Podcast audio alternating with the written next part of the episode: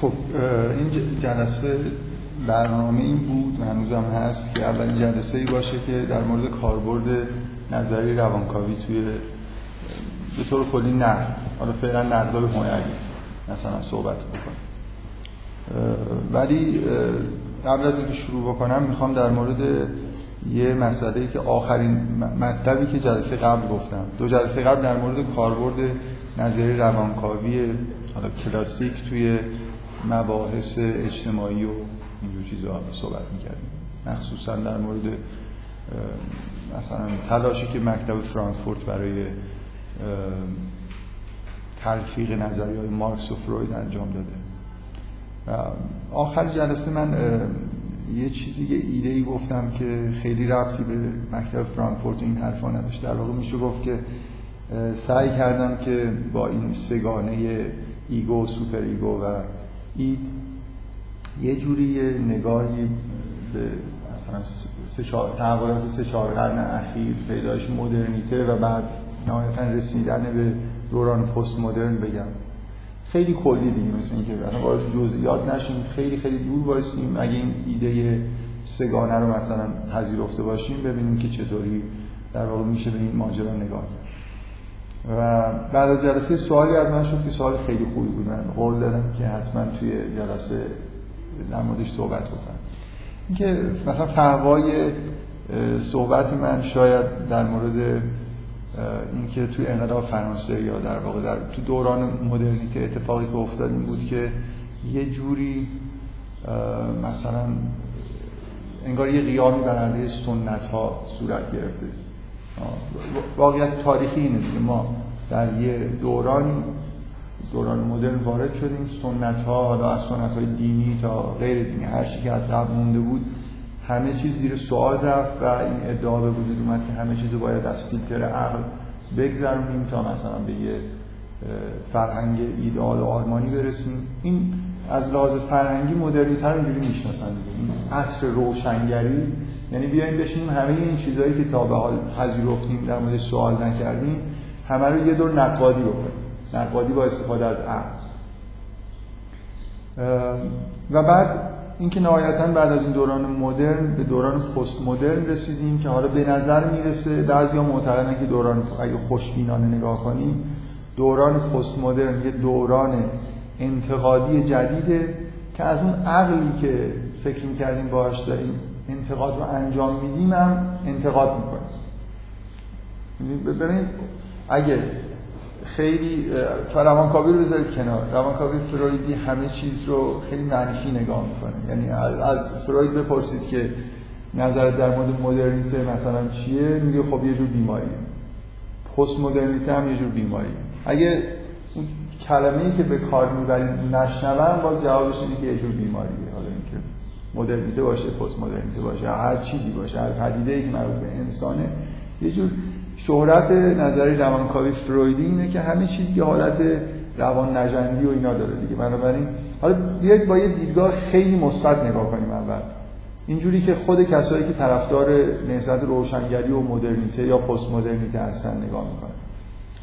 میگن که خب یه جور در واقع مجموعه بشر در یه دورانی که عقب افتاده بود خیلی چیزا رو همینطوری علکی پذیرفته مثلا بعضی از دوگم های دینی بعضی از آداب و رسوم اینا همینجور تلمبار شدن از دورانی که انسان هنوز انگار دوران کودکی خودش رو داشت طی می‌کرد. تا اینکه به یه مرحله بلوغی رسید و نهایتا یه دوران روشنگری شروع شد که انسان ها با استفاده از بلوغ عقلی خودشون تصمیم گرفتن که همه اون چیزی که در سنت بود رو نقل بکنن. درست. بنابراین تو دوران مدرنیته واقعا یکی از ویژگیاش اینه که یه به نظر میاد که تصور روشنی از عقل و نقادی وجود داره. مثل اینکه همه ما می‌دونیم که عقل چیه انتقاد عقلانی چیه. عقلانیت یعنی چی؟ و اینکه می‌تونیم در واقع با هم دیگه به تفاهم برسیم. با استفاده از بحث های منطقی. بنابراین میایم یه آدم های روشن فکر روشنگر شروع کردن حرفای جدید زدن تمام سنت های قدیمی رو زیر سوال بردن در جهت اینکه به یه تمدن آرمانی و عقلانی برسیم این آرمان روشنگریه که الان تو دوران پست مدرن رفته زیر سوال. چه چیزیش رفته زیر سوال؟ اصولا پست مدرن حالا باز میگم با یه دیدگاه بیایید از دیدگاه طرفدارای روشنگری که دوران پست مدرن چندان قبول ندارن نگاه بکنیم. می‌خوام مثبت‌ترین نگاه به این دوره تحول تاریخی داشته باشم. یا آدمایی مثل هابرماس که اصلا معتقد نیستن که ما وارد دوران جدیدی به اسم پست مدرن شدیم. برای اینکه معتقدن این شیوه نقادی پست مدرن هم به هر حال ادامه روشنگری مثل اینه که ما می‌تونیم بگیم که دوران مدرنیته دوران روشنگری ابتداییه که مثلا خیلی خوشبینانه فکر می‌کردیم که همه معیارهای عقلانی و منطق و چیزا خیلی چیزای ساده و روشن و قابل فهم برای همه و مورد توافق همه است و بعد از یه دورانی که گذشت مثلا 2300 سال این دوران روشنگری یه کارای انجام داد حالا به پیشرفتی رسیدیم که حتی خود معیارهای انتقاد معیارهایی که عقلانی می‌دونستیم رو می‌تونیم نقد بکنیم. درست؟ از پست مدرنیسم چیزی نیست به غیر از ادامه پروژه روشنگری. این حرف معروف هابرماس مثلا چرا میگیم که وارد اسم جدید می‌ذاریم و میگیم وارد دوران جدیدی شدیم؟ این ادامه طبیعی مدرنیته است که بهش رسیدیم. در واقع نقدای مقدار لولش رفته بالاتر. مثل اینکه واقعا توی یه لول ابتدایی داشتیم بحث می‌کردیم حالا وارد لول مثلا بالاتری شدیم که خود معیارها رو هم داریم نقد می‌کنیم. از اون ساده انگاری مدرن در واقع جوری رها شد. از چیزی به اسم پست مدرن. این دیگه واقعا میشه گفت که خوشبینانه ترین ایده ها نسبت به این تحولات این دوران اخیر. پست مدرن هم خب معتقدن که نه. در واقع مدرنیته اگه واقع بین باشیم دورانیه که یه تصوراتی تحت عنوان عقل وجود داره و دوران پست مدرن دورانی که تصورات شکسته. بنابراین دوران مدرنیته مثلا به طور به وضوح یکی از عقاید خیلی طبیعیش به اصطلاح اینه که حقیقتی وجود داره که ما داریم سعی می‌کنیم کشفش بکنیم. تو دوران پست مدرن اصلا کل این تصور که حقایقی وجود دارن که ما داریم کشف می‌کنیم از بین رفته. در واقع طرفدارای پست مدرن در جواب اینجور حرفا میگن که اونقدر دوران پست مدرن تفاوت با قبل خودش داره که مجبور باشیم یه اسم جدیدی براش بذاریم. دیگه نمی‌تونیم بگیم این دوران دوران خوشبینانه مثلا ادامه دوران خوشبینی روشنگری و پست مدرن و مدرن این حرف اینا در مجموع اینا چیدن دیگه؟ یه دیدگاه خوشبینانه هستن که به نوعی کل این تحول رو مثبت می‌بینن. حالا هر دوتای این دیدگاهی که گفتم یه جوری یه روند مثبتی در عبور از سنت های فکر نشده به سمت یه دوران جدیدی که توش عقل و عقلانیت همینجور در واقع وارد شده رشد کرده تا اینکه اصلا تصوراتی مثل خود عقل و حقیقت و اینجور چیزا رفته زیر سوال. و همین که به دوران پست مدرن رسیدیم به نوعی میشه گفت که انگار همین که حقیقت زیر سوال رفته چون حقیقت خیلی در واقع مفهوم مطلوبی نبوده همین خودش یه جور نزدیک شدن به حقیقت باز هست. خب. این نه منظورم می‌فهمید یا نه.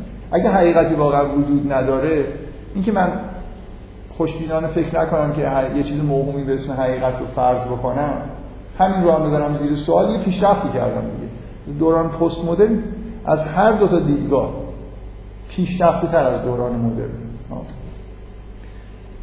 حالا موضوع چیه؟ من می‌خوام حالا از دید روانکاوی نگاه بکنم به موضوع. یعنی خود بدبین باشیم. یه دلیل خیلی واضحی وجود داره که بدبین باشیم. الان شما رفتار بشر رو نگاه کنید.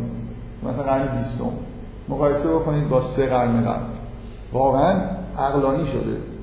قرن بیستم قرن عقلانیه. رفتارهای مردم رو نگاه کنید. جنگ های جهانی به وجود اومد. یکی از سیاه شد سیاه ترین قرن تاریخ دیگه. از نظر جنایت هایی که انجام شده از نظر اینکه به هر حال در مجموع شما رفتارهای مردم رو که نگاه می‌کنید اثری از اقلانیت نمی‌دید فرهنگ این انتقادایی که شما توی مکتب فرانکفورت می‌بینید این کتاب معروف آدورنو و هورکهایمر که به خوشبختانه به فارسی هم ترجمه شده یه سال چاپ شده. دیالکتیک روشنگری. اینکه تو مکتب فرانکفورت نهایتا به یه دیدگاهی کاملا بدبینانه نسبت به تمدن مدرن رسیدن. اینکه در واقع در سایه اقلانیتی که تبلیغ می‌شد کلا عقل انگار از بین رفته. مثلا شما موسیقی هنر رو نگاه کنید. یه جور حالت وحشی بودن توی هنر مدرن وجود داره.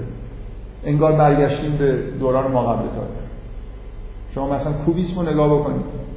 این تندیسایی که پیکاسو نگاه کرد ساخته رو نگاه کنید. چقدر شباهت داره به تندیسای آفریقایی چند هزار سال قبل. این که اصلا توی توی هنر مدرن در مدرنیسم یه جور بازگشت به هنر بدوی وجود داره. مخصوصا توی کوبیسم. کلا توی هنر قرن بیستم شما بازگشت به بدویت رو اینا رو چجوری میشه توجیه کرد؟ ما اگه در واقع یه جوری یه عقل با شکوهی مثلا در, در واقع آدورنو اینا این حرف رو می‌زنن دیگه. شما یه تصور با شکوهی از عقل و عقلانیت ارائه دادی. شما اگه مثلا از ژان ژاک روسو از این روش افراد رهبر و انقلاب فرانسه آدمای روشن فکر اون دوران میپرسیدید که 300 سال آینده چجوریه؟ یه دنیای بسیار ایدئال و معقولی رو تصور می‌کردن. هنر به اوج خودش رسیده مثلا از نظر زیبایی شناسی. همه چیز رو در واقع با یه معیارهای خودشون در یه جهت دیگه می‌دیدن. ولی به نظر می‌رسه که اصلا در اون جهت نرفتیم. به یه دورانی رسیدیم که با اون معیارهای روشنگری عقلانیت توش وجود نداره. این این چیز بحثاییه که به غیر از پست مدرن مثلا خود افراد مکتب فرانکفورت پست مدرن حساب نمیشن. ولی از تمام روشنفکری قرن بیستم کم کمی صدا در اومد که این چجور عقلانیتیه این چه روش... نتیجه روشنگریه که ما بهش رسیدیم. که مثلا کوره آدم سوزی تو قرن بیستم داریم دیگه نمی‌دونم انواع نجات پرستی هر چی بگید جنایت و مثلا چیزای به اصطلاح یه جور وحشیگری هایی که در قرنهای قبل نبوده رو الان بیشتر در آن بهش اگه یه زمینه هایی برای بدبینی وجود داره فروید خوب می‌تونه بیاد و وارد کار بشه دیگه. که اصلا ماجرایی نبوده که ما اقلانیتی وجود داره و داریم به سمت اقلانیت از دیدگاه فرویدی ماجرا رو می‌تونید اینجوری ببینید. اون سنت, سنت هایی که وجود داشت در واقع یه مجموعه ای از افکار حالا بدوی حالا هر چی می‌خواید اسمشو بذارید اینا یه جوری در واقع super ego هستن. یعنی انسان در قرنهای گذشته مواجه با super ego ی عظیمی بود که به شدت id رو داشت کنترل می‌کرد. مسیحیت و کلیسا دیگه مشخص ترین نوع super ego ی هستن که id رو در واقع از فعالیت متوقف می‌کنن فعالیتش.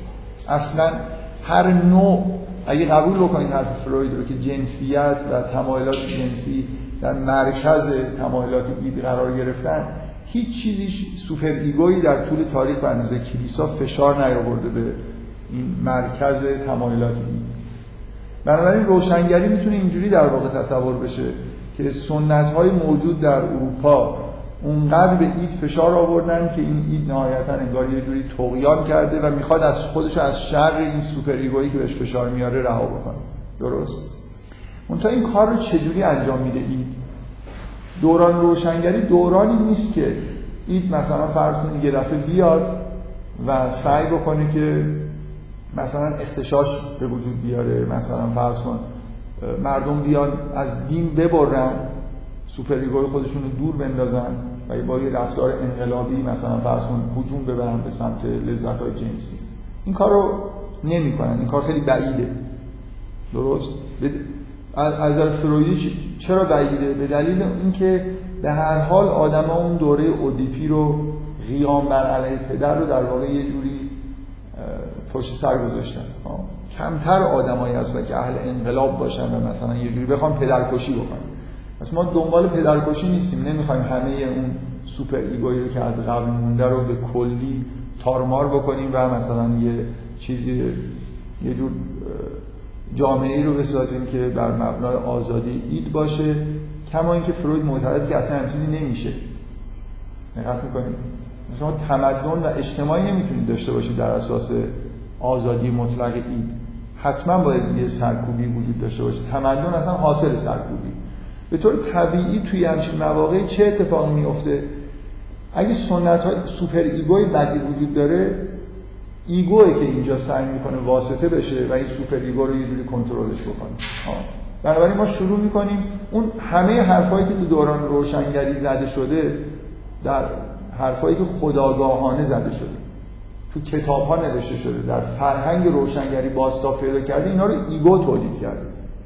درست؟ در چه جهتی؟ در جهتی که به id آزادی بیشتری بده. ولی نمیاد اینو بگه که دقت می‌کنید؟ ولتر نمیاد توی کتاب خودش بنویسه که خب حالا من می‌خوام یه حرفایی بزنم که خود id آزاد بشه. نه. در ما در خودآگاهی خودمون میایم چیکار می‌کنیم؟ ساده ترین کار برای ego اینه که مثلا فرض کنید ایده های جالب خیلی معقولی به اصطلاح ارائه بده که در مقابل اون سنت. در واقع مثل اینی که بخش نامعقولتر رو که بیشتر فشار می آورده از سنت رو توسط یه چیز دیگه از سنت بخواین از بین ببرید از دیدگاه فرویدی اگه نگاه بخواید بکنید عقل و عقلانیت هم چیزی باز تو سوپر ایگویی که به ما به ارث رسیده.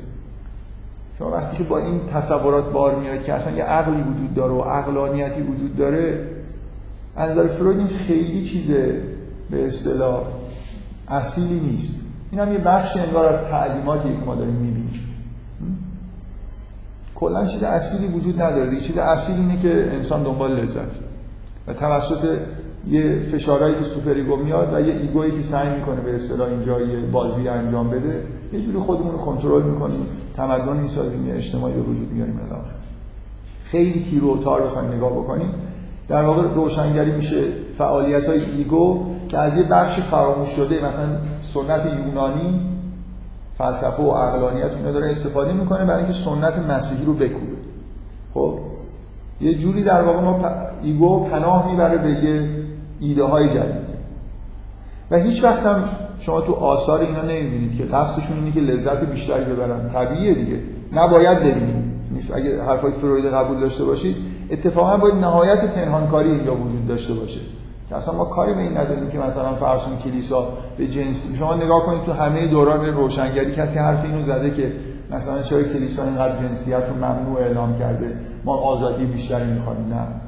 اصلا این حرفا نیست. حرفا خیلی حرفای ترتمیز و خوبیه که مثلا ما عقل و عقلانیت و انسان باید همه چیز رو بررسی بکنه و این حرفا.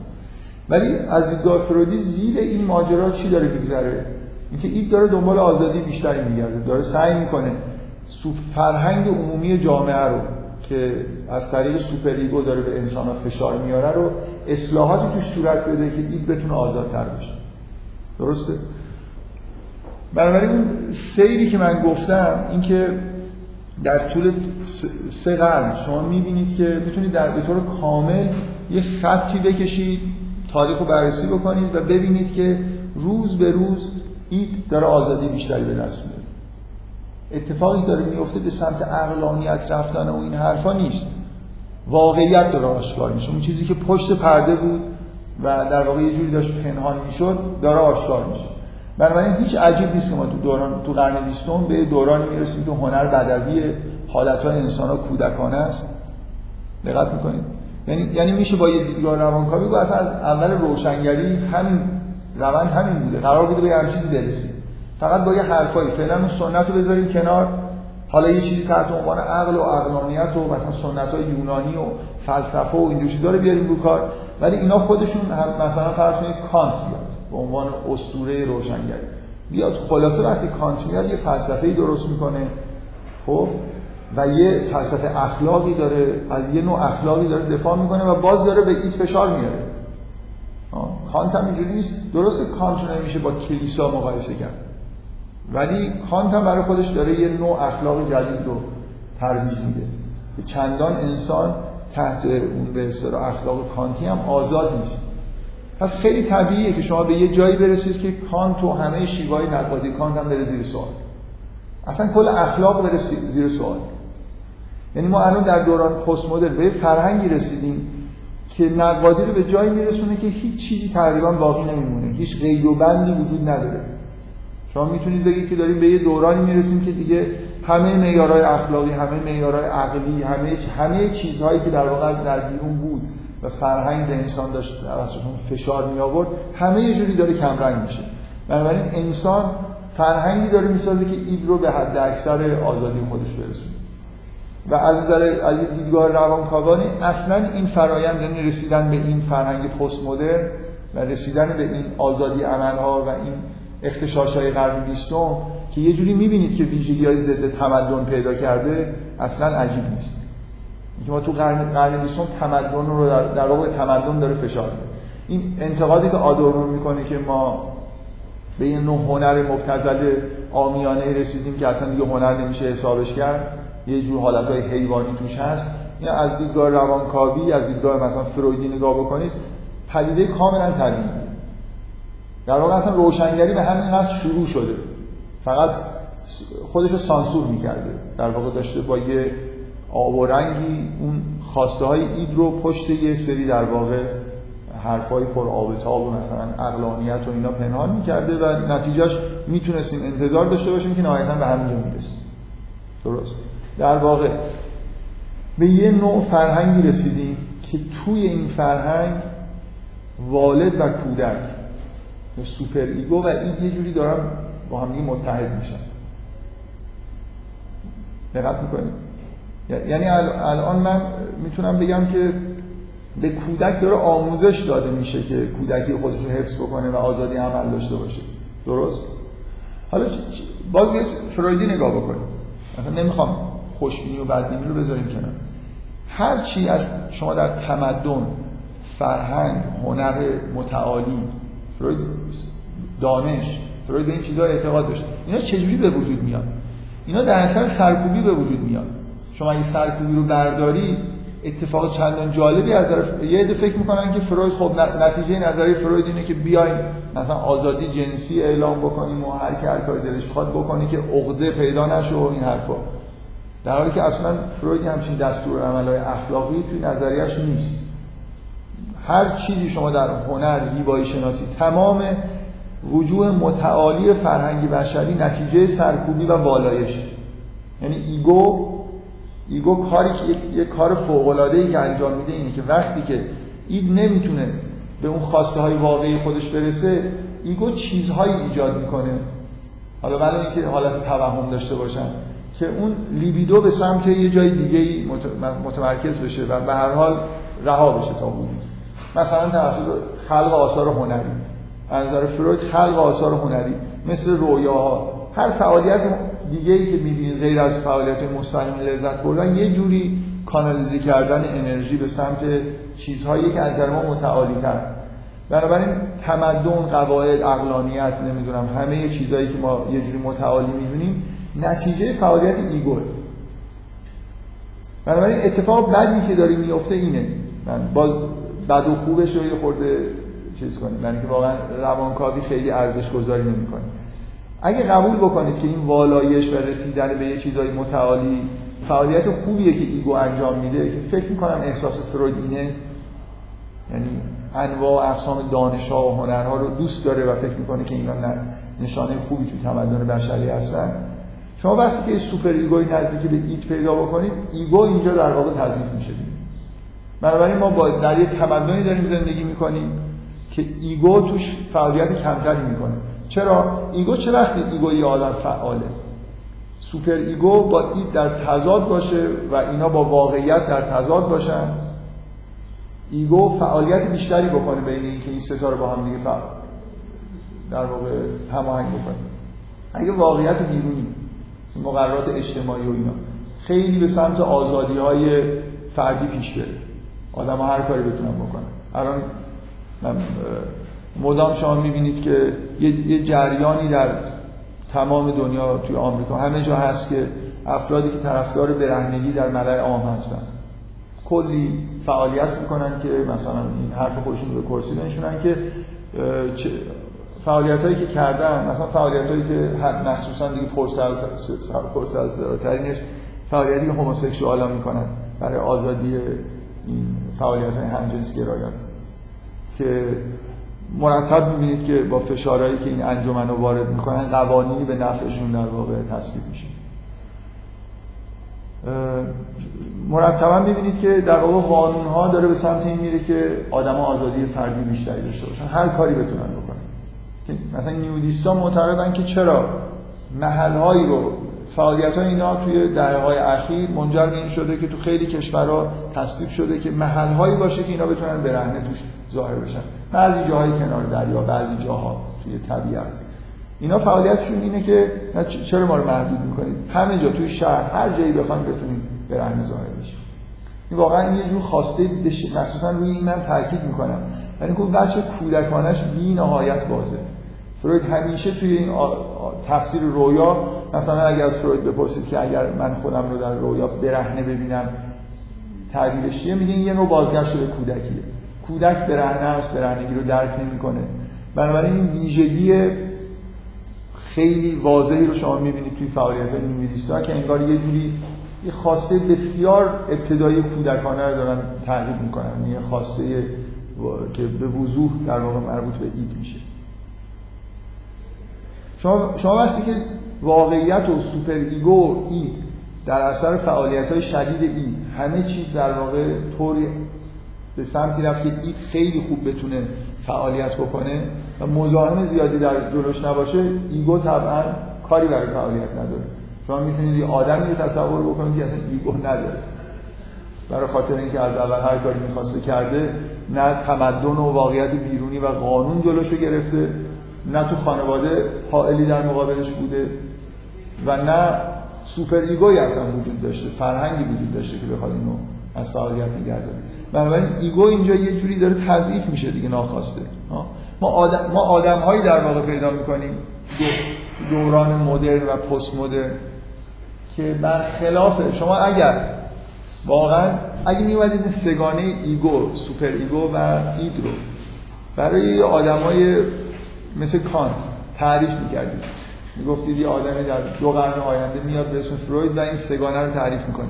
فعالیت تو در جهت تقویت کدوم یکیشه بدون شک می‌گفت ego دیگه. فلسفه عقلانیت تفکر مستقل تحت تاثیر superego و امیال مثلا درونی نبودن روشن فکر کردن و الی آخر. ولی واقعیت به اینجا رسید. برای خاطر این اون پشت پرده روشنگری از نظر روانکاوی چیزی که وجود داشت آزادی خواستن این بود که اونجوری داشت تظاهر می‌کرد. توسط یه مثلا فرهنگ روشنگری و این حرفا نهایتا می‌بینید که به همینجا دارید می‌رسید. به همون چیزی که می‌شد حدس و وقتی حالا ببینید وقتی که آدم ها ایگوی ضعیفی دارن بذار چند تا نکته مهم بگم. یکی این که ما از دست یه لحظه اجازه همه این حرفایی که من دارم می‌زنم یه یه, چیزی باز داره اینجا پنهان میشه. اینکه به نظر میاد این داره حاکم میشه مثلا. و یه جوری superego دیگه وجود نداره. ممکنه من, من نمیگم حرفایی که من می‌زنم نتیجه داره. ممکنه همچین توهم پیش بیاد. superego داره یه جوری انگار از فرهنگ بشری خارج میشه ego هم خارج میشه و id باقی میمونه. ولی واقعا اینجوری نیست. superego همیشه هست. شما بالاخره آموزش ببین یعنی همین. همین فرهنگ که به شما میگه که کودک خودتون رها کن آزاد بذار. بذار هر کاری داره می‌کنه این خودش یه superego جدید ما نمی‌تونیم از دست فرهنگ خلاص بشیم که نمی‌تونیم از دست superego خلاص بشیم.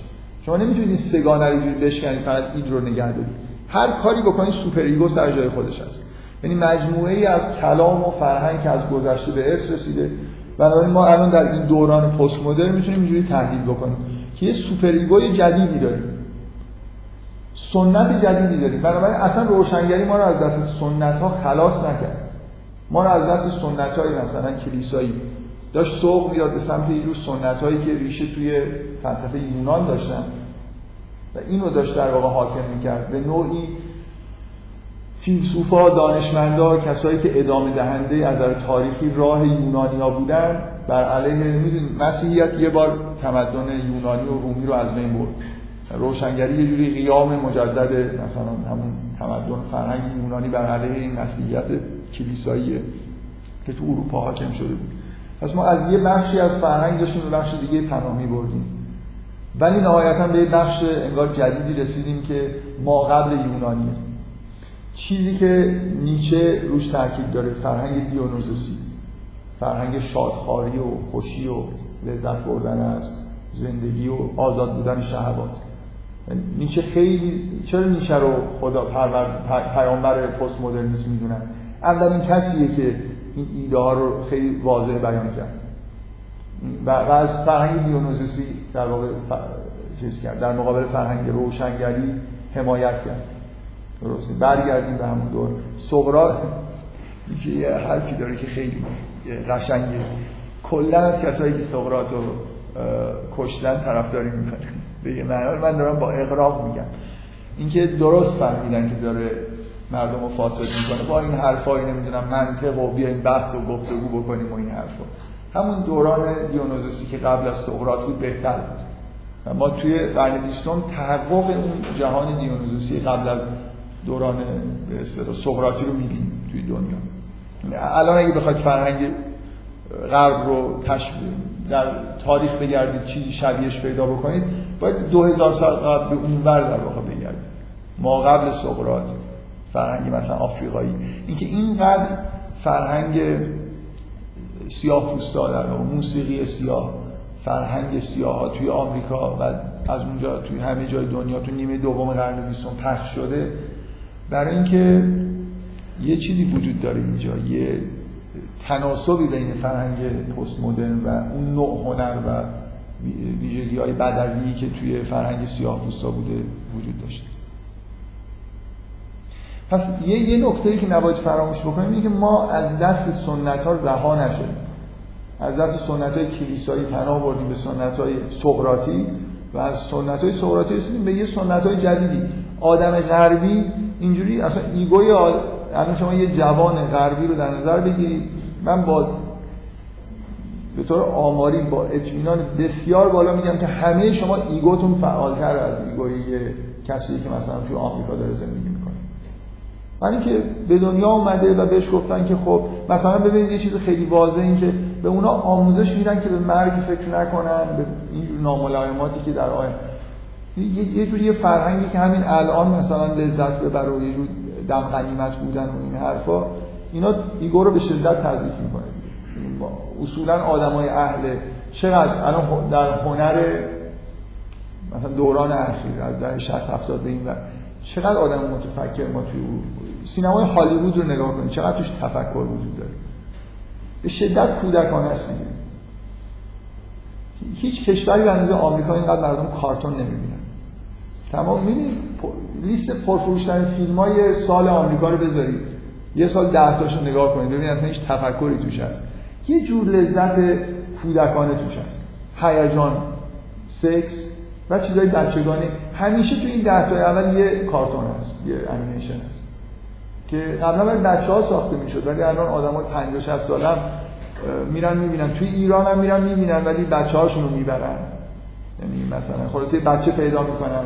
من یادم یه بار یادم نیست کی گفت ولی مثلا توی آشناها و فامیلا و اینا یه نفر می‌گفت که می‌گفت من و فلانی و فلانی و فلانی و فلانی یه بچه مثلا فلانی رو بردیم شهر موشا می‌خواستم برم ببینم یه پنج تا آدم دانشجو بودن احتمالا پنج شش تا آدم بزرگ یه بچه رو برده بودن شهر موشا رو ببین تو آمریکا دیگه بچه هم نمی‌برن. یعنی فرهنگ اینجوریه که خب اصلا اینا چه اشکالی داره. کلا شما فرهنگ آمریکا کودکانه ترین فرهنگ مثلا شاید دو هزار سال اخیر دنیاست. نظر اینکه آدما هستن. شما برید لیست کتابای پر الان هری پاتر. ببخشید شما نسل هری پاتر هستید احتمالاً هم رو خوندید. شما واقعا هری پاتر رو نگاه کنید مقایسه بکنید با رمانای دو قرن قبل که مردم میخوندن. اونجا همش حرف از مفاهیم کلی زندگی و مرگ و خلاصه یه چیزایی بود که به اصطلاح مخ آدما اصلا این واژه مخوری که در زبان فارسی هم به وجود اومده نش همینه دیگه. شما اگه بیاید با یه آدمی حرفای خیلی جدی بزنید و مثلا فیلمای سنگین بهش نشون بدید آثار اصلا کسی حوصله این چیزا رو نداره. ما به دورانی رسیدیم که می‌شد پیش بینی کرد که روشنگری بهش برسه. یعنی وقتی که من می‌خوام به پدیده خیلی ساده ای اشاره بکنم. وقتی که ego یا حالا به هر طریقی قیامی بر علیه superego به وجود میاد باید همین رو پشتش ببینید از نظر فروید که id ه که داره این رو رهبری می‌کنه و آزادی عملی بیشتری می‌خواد. درست. این یه نکته. نکته دیگه این که شما به این دوران پست مدرن اینجوری نگاه کنید. شما فرض کنید به دورانی رسیدیم آدما ایگوشون خیلی خیلی ضعیف شده. اگر به این به این موضوع نگاه کنید که چه می‌خواید معتقد باشید به اینکه حقیقتی وجود داره یا حقیقتی وجود نداره اصلا مهم نیست. خلاصه بحث های فلسفی حقیقت یابی دانش اینا رو کی پیش می‌بره؟ ego پیش می‌بره دیگه. id که اصلا اهل این حرفا نیست و اصلا این چیزها رو نمی‌فهمه و کاری به اینا نداره. superego هم که اهل کنکاش نیست. یه چیز آماده است به شما داده میشه. چه چیزی؟ من می‌خوام یه چیز خیلی ساده بگم. چه چیزی باعث میشه که ما توی دوران پست مدرن به این ویژگی برسیم که حقیقتی وجود به این اعتقاد برسیم حقیقتی وجود نداره قضاوت نمیشه کرد. پلورالیسم باید باشه. بذارید هر کسی حرف خودشو بزنه هر کسی حقیقت خودشو داشته باشه. واقعیت اینه که ما به دورانی رسیدیم که برخلاف ویژگی این دوران این به دلیل اینکه ارتباطات خیلی قوی شده. در دوران قدیم شما در یه ناحیه از دنیا به دنیا میمدید فرهنگی اونجا غالب بود. توسط خانواده شما که تابع همون فرهنگ بودن این فرهنگ شما تزریق می‌شد. یه superego یی داشتید و اکثریت آدما ببین اینکه ego نهایتا بخش خیلی عمده ای در زندگی آدما نداشته نقش خیلی مهمی نداشته که همیشه اینجوری بوده. من نمی‌خوام بگم قبلا مردم خیلی مثلا در دوران قرون وسطا مردم ego خیلی قوی داشتن نه. ego ی ضعیفی داشتن. چجوری تضعیف می‌شد؟ در اثر فشار superego. اصلا کلیسا نمیذاش کسی فکر بکنه. درست؟ ولی ولی ego یه تکونایی می‌خورد برای اینکه کلیسا به شدت فرهنگی تبدیل می‌کرد. ضد id بود. خلاصه یه مخالفتی با اون superego در درون این آدم وجود داشت. بنابراین ego لازم بود یه کارایی بکنه دیگه. گاهگداری خلاصه جلوی id و بگیره یه خورده کلیسا رو بزنه اونور. یه فعالیتی داشت برای اینکه superego ضد id رفتار می‌کرد و همینطور واقعیت به شدت ضد id بود. خب ولی با این حال ego خیلی تضعیف می‌شد دیگه. توسط superego 99 درصد افکار هر آدم قرون وسطایی توسط تعلیمات کلیسایی شکل می‌گرفت. آدمای خیلی به ندرت آدمی پیدا می‌شد که بیاد به حقایق مثلا دینی که داره تبلیغ میشه فکر بکنه. خب بنابراین در, در طول تاریخ عامه مردم که همه ego شون به شدت تحت فشار بوده و اصلا آدمی که ego ی درست حسابی داشته باشه که مثلا یه جوری خیلی فعال باشه زیاد پیدا نمیشه. دو من توضیح دادم که به دلایل این دوران پست مدرن از همه اون دوران قبل بدتر هم هست برای اینکه superego ی موجود اصلا با این مخالفتی هم به اون صورت نمی‌کنه. واقعیت ها و قانون هم که داره به نفع این کم کم تضعیف میشه. خب؟ شما چه انتظاری دارید که حالا این اتفاق افتاده؟ که اصلا به دلیل ارتباطات یه فرهنگ دیگه تبلیغ نمیشه. هزار تا شما به گوشتون قبلا 200 سال قبل به دنیا میمدید فقط و فقط عقاید حقه اسلامی رو مثلا میشنیدید و مسلمان بودید. تا آخر عمرتون با آرامش کامل. حالا به این دورانی رسیدیم که شما علاوه بر عقاید حقه اسلامی عقاید حقه دیگه که بقیه در جغرافی های عالم وجود دارن هم میشنوید. کی باید تصمیم بگیری کدومش بهتره؟ ego اینجا باید فعالیت بکنه دیگه. کدوم ego؟ ego نداریم دیگه. الان تو این دوران من می‌خوام بگم شما الان تو دوران پست مدرن دورانی که اصلا ego عادت نمی‌کنه از کودکی به فعالیت کردن به اون صورت خیلی خیلی در واقع فعالیتش محدوده. خیلی طبیعیه که به یه افکاری در واقع ego به یه افکاری برسه. چون نمی‌تونه دست به انتخاب بزنه بین انواع فرهنگایی که به گوشش می‌خوره. اینکه به یه حالتی برسی که خب اینا همه با هم فرقی ندارن یکی. این حالتی که توی فرهنگ پست مدرن داره وجود داره این که اصلا این همه عقاید ایدئولوژیکی در طول تاریخ ساخته شده اینجوری نیست که یکیشو بشه گفت از اونها بهتره. این حقیقت اون غلط قضاوت نمیشه کرد. دوران پست مدرن ویژگی اینه که بذارید همینجوری چند صدایی فرهنگ به اصطلاح جامعه چند صدایی هست آدما میشنون و به اون صورت هم اجباری نیست که شما یکی از این فرهنگ رو حتی انتخاب بکنید. من می‌خوام بگم اون فعالیت انتخاب دست به انتخاب زدن در بین فرهنگ های مختلف یه جوری فعالیت خاصیه که ego باید انجام بده. و این فعالیت به نوعی متوقف شده است. در, در واقع ego به چه سمتی میره؟ در بین همه فرهنگ هایی که میشنوه به سمت اون فرهنگی میره که اید رو از همه آزادتر می‌ذاره. و این نتیجهش اینه که فرهنگ غرب به راحتی می‌بینید که در همه جای دنیا در حال پیشرفت یعنی به نوعی من می‌خوام بگم که با این وضعیتی که ما الان داریم نتیجه منطقی همین حرفا اینه که شما اگر صدای فرهنگ غرب رو و نوع فرهنگ غربی رو بتونید به هر جای دنیا برسونید عموم مردم همین رو انتخاب می‌کنن. به دلیل هماهنگی بیشترش با این.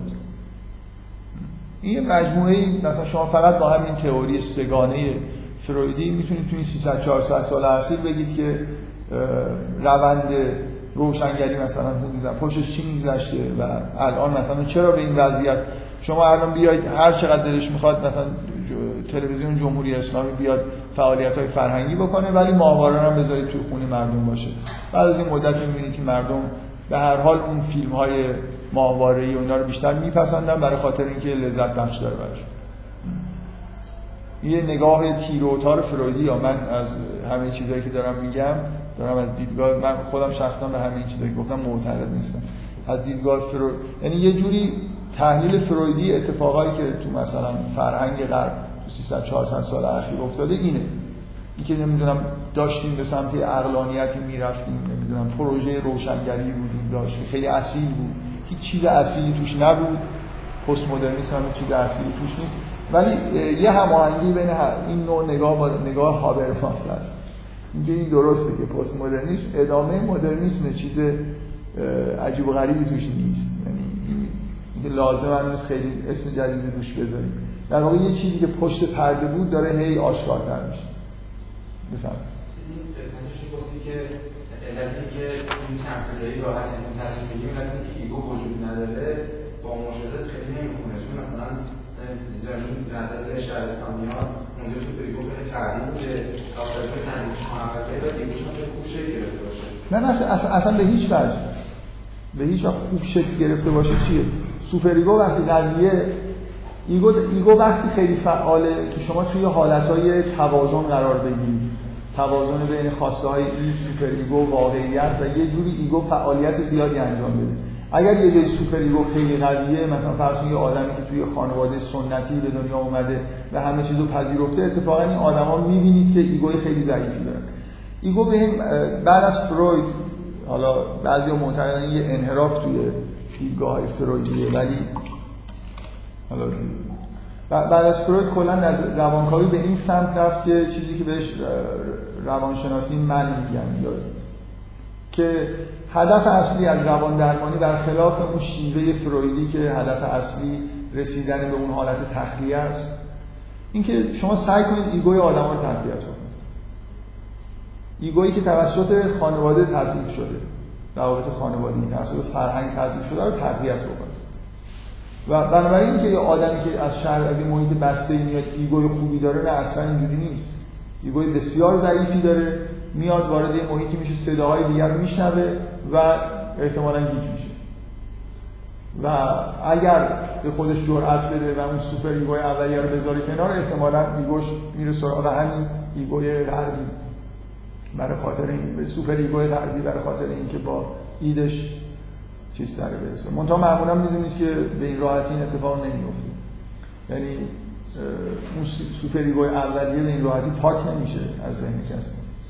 بنابراین اگر هم مثلا یه همچین زندگی پیدا بکنه سوپر اولیه‌شو کنار بذاره مثلا تا آخر اون با احساس گناه با یه سری چیزای اخلاقی دست به گریبان هست.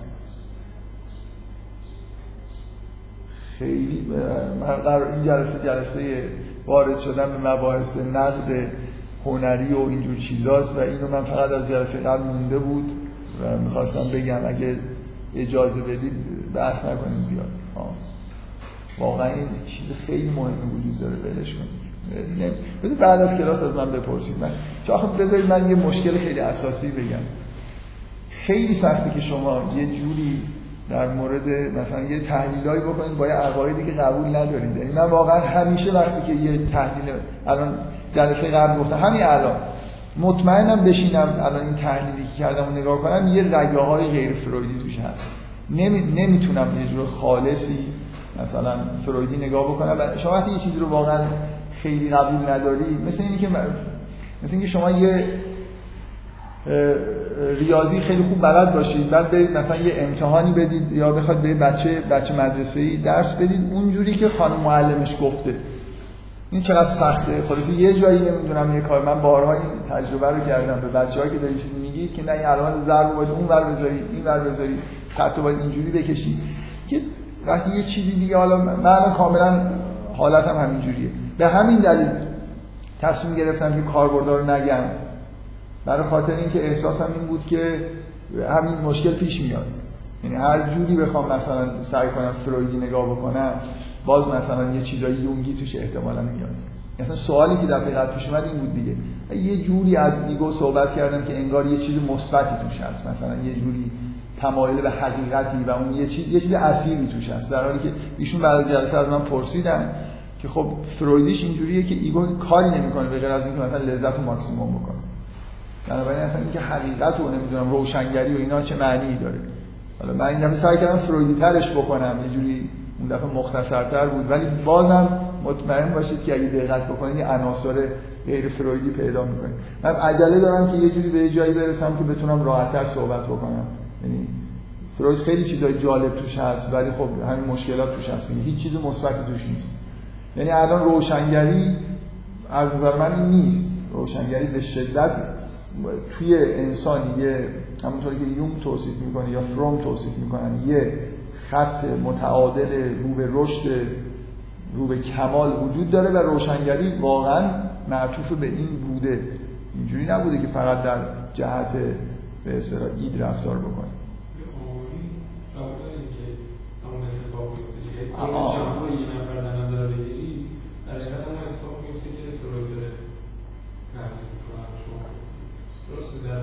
برای خاطر برای خاطر اینکه عموم مردم جامعه رو اون چیز داره تشکیل میده. و این این تحلیل فرویدی الان فاقد جنبه های جامعه شناسانه است. برای اینکه کاپیتالیسم این وسط بین تبدیل شدن روشنگری به این فاجعه مدر پست مدر نقش خیلی کلیدی داره. یعنی این شیوه های آزادسازی واقعا به اون شیوه های آزادسازی بازار و ماکسیموم کردن سود ارتباط دارن که اینجوری شد. روشنگری می‌تونست به این قهقرا در واقع نره. عامل منفی که بیرون وجود داشت و دیده نمی‌شد در دوران روشنگری عامل دیگه ایه که حالا بعدا یه جوری در موردش صحبت کنیم. بذارید تمومش بکنیم. من اینجا میل دارم که ساعت داشته باشم و چیکار کنم که؟ آه خب خوبه. این آره نه من حالا باید خود صحبت کنم مثلا نه نمی‌خواد نمی‌خواد. الان چهل دقیقه در مورد آره چهل نه دیگه همین کافیه. چهل دقیقه فعلا صحبت کردم در مورد یه چیزی که مربوط به این جلسه نبود. خب بگو. هم چیزی گفتی در مورد سوال ایشون. چیزی که حالا شاید در دکتر نمی‌دونم. اینکه یونگ روی فعالیت اگو در مورد انسان خیلی صحبت کرده گفته که خب بالاخره اگوی انسان که اداره انسان می‌تونه به عهده بگیره انسان می‌تونه به حالت متعادل برسه. خب حالا مثلا حقیقت جویی که مثلا انسان بتونه دنبال این باشه که نظم پیدا بکنه دنبال این باشه که مثلا توی زندگیش قوانینی رو پیدا بکنه که بتونه زندگیش تعادل ببخشه. خب آیا اینطور که نبوده که اصلا که فروید اصلا به انسان یه جنبه منفی یه نگاه منفی هم داشته باشه درسته؟ که دید واقعا نمی‌تونه مثلا خیلی خواستهای متعالی داشته باشه. خواستهایی داشته باشه که در نهایت به تعالی انجام این اینجوری نیست.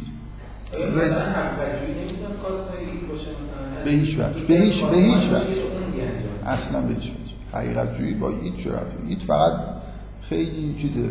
این اولا در لحظه زندگی می‌کنه آینده نگری هر چی شما آینده نگری دارید از ego تون. همین الان id مثل یه fun... یه چیز یه موجودیه یه function لذت وجود داره. همین الان می‌خواد ماکسیموم بکنه. نه id به هیچ وجه. مطلقا. ego ego فرقش اینه که می‌تونه مثلا زمان رو هم در نظر بگیره به این بگه که الان اگر لذت رو که کمتر رو نگه داری فردا لذت بیشتر رو می‌بری مثلا انتگرال بگیره بگه این لذت رو در طول عمرت من ماکسیموم کردم. id اصلا این چیزا حالیش نیست. اصلا این هیچی حالیش نیست. کافی واقعا اینو همیشه چی؟ میگن که این قسمت باهوشی از کودک یا قسمت باهوشی از ایده که در دوران کودک شروع می‌کنه مثلا به کنشگاه می‌کردن شروع می‌کنه یونگ یونگ قسمت باهوش کودک. یونگ. اون قسمت. نه اون قسمت قسمت باهوش کودک. ایگو ایده. ایگو؟ نه ایگو نیست. چیه؟ یه چیزی نیست که مثلا آها یه یه چیزی شما دارید یه چیز غیر فرویدی میگید.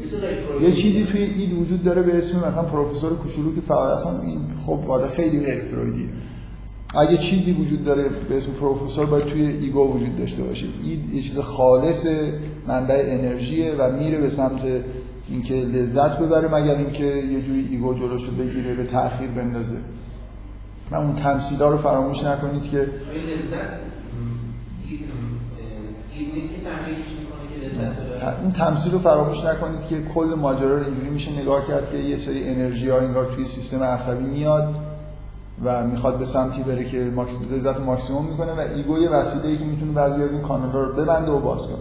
این تمثیل خوبی برای بفهمید که ego چیکار می‌تونه بکنه. ego فقط می‌تونه در لحظه تصمیم بگیره که الان این لذت نباید و اینا رو منحرف بکنه به سمت کانالای دیگه ای مثلا فرض کن طرف حالا امشب خود فعالیت هنری بکن تا فردا مثلا فرصتش برسه.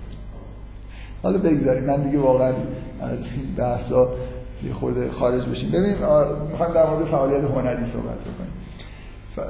یکی از مهمترین و جا افتاده ترین کاربردهای نظریه روانکاوی نقد هنریه. یعنی اگه شما هر کتاب نظریه ادبی یا نقد که بردارید کتابایی که انواع و اقسام مکتب های نقد رو بررسی می‌کنن که یکی از بهترین کتابای موجود در دنیا به فارسی ترجمه شده کتاب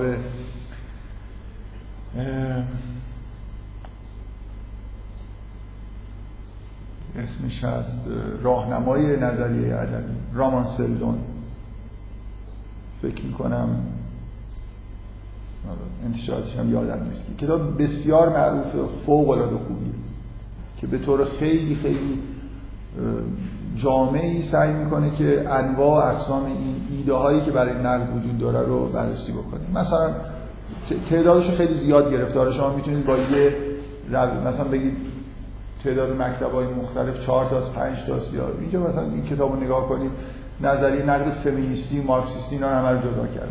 و طبعا هر کتاب اینجوری نگاه کنید یه بخش نقد روانکاوانه داره. از زمان خود فروید تا الان فعالیت نقد کردن آثار هنری با استفاده از ایده های روانکاوانه وجود داشته چرا خیلی طبیعیه به عنوان یک کاربرد در واقع بدیهی روانکاوی؟ برای خاطر اینکه اولا هنر هر اثر هنری نتیجه فعالیت ذهنی و روانی انسانه. بنابراین فهم اینکه اثر هنری چجوری به وجود اومده کمک می‌کنه به فهم خود به اصطلاح متن اثر هنری. و این نتیجه اینه که شما مکانیسمایی که اثر هنری داره به وجود میاد رو بشناسید. اگه می‌خواید در مورد یه اثر هنری بحث بکنی ببینید که یعنی چی؟ چرا یه همچین مثلا هنرمندی همچین اثر هنری خلق کرده به نوعی برمیگرده به اینکه شما نظریه‌ای داشته باشید که اصولا اثر هنری چجوری خلق میشه. چجوری داستان شکل می‌گیره تو ذهن یه نفر چجوری به ظهور می‌رسه. بنابراین اگه فرایند خلق اثر هنری رو در واقع یه جوری براش تئوری داشته باشید می‌تونید اثر هنری رو از این دیدگاه نگاه کنید.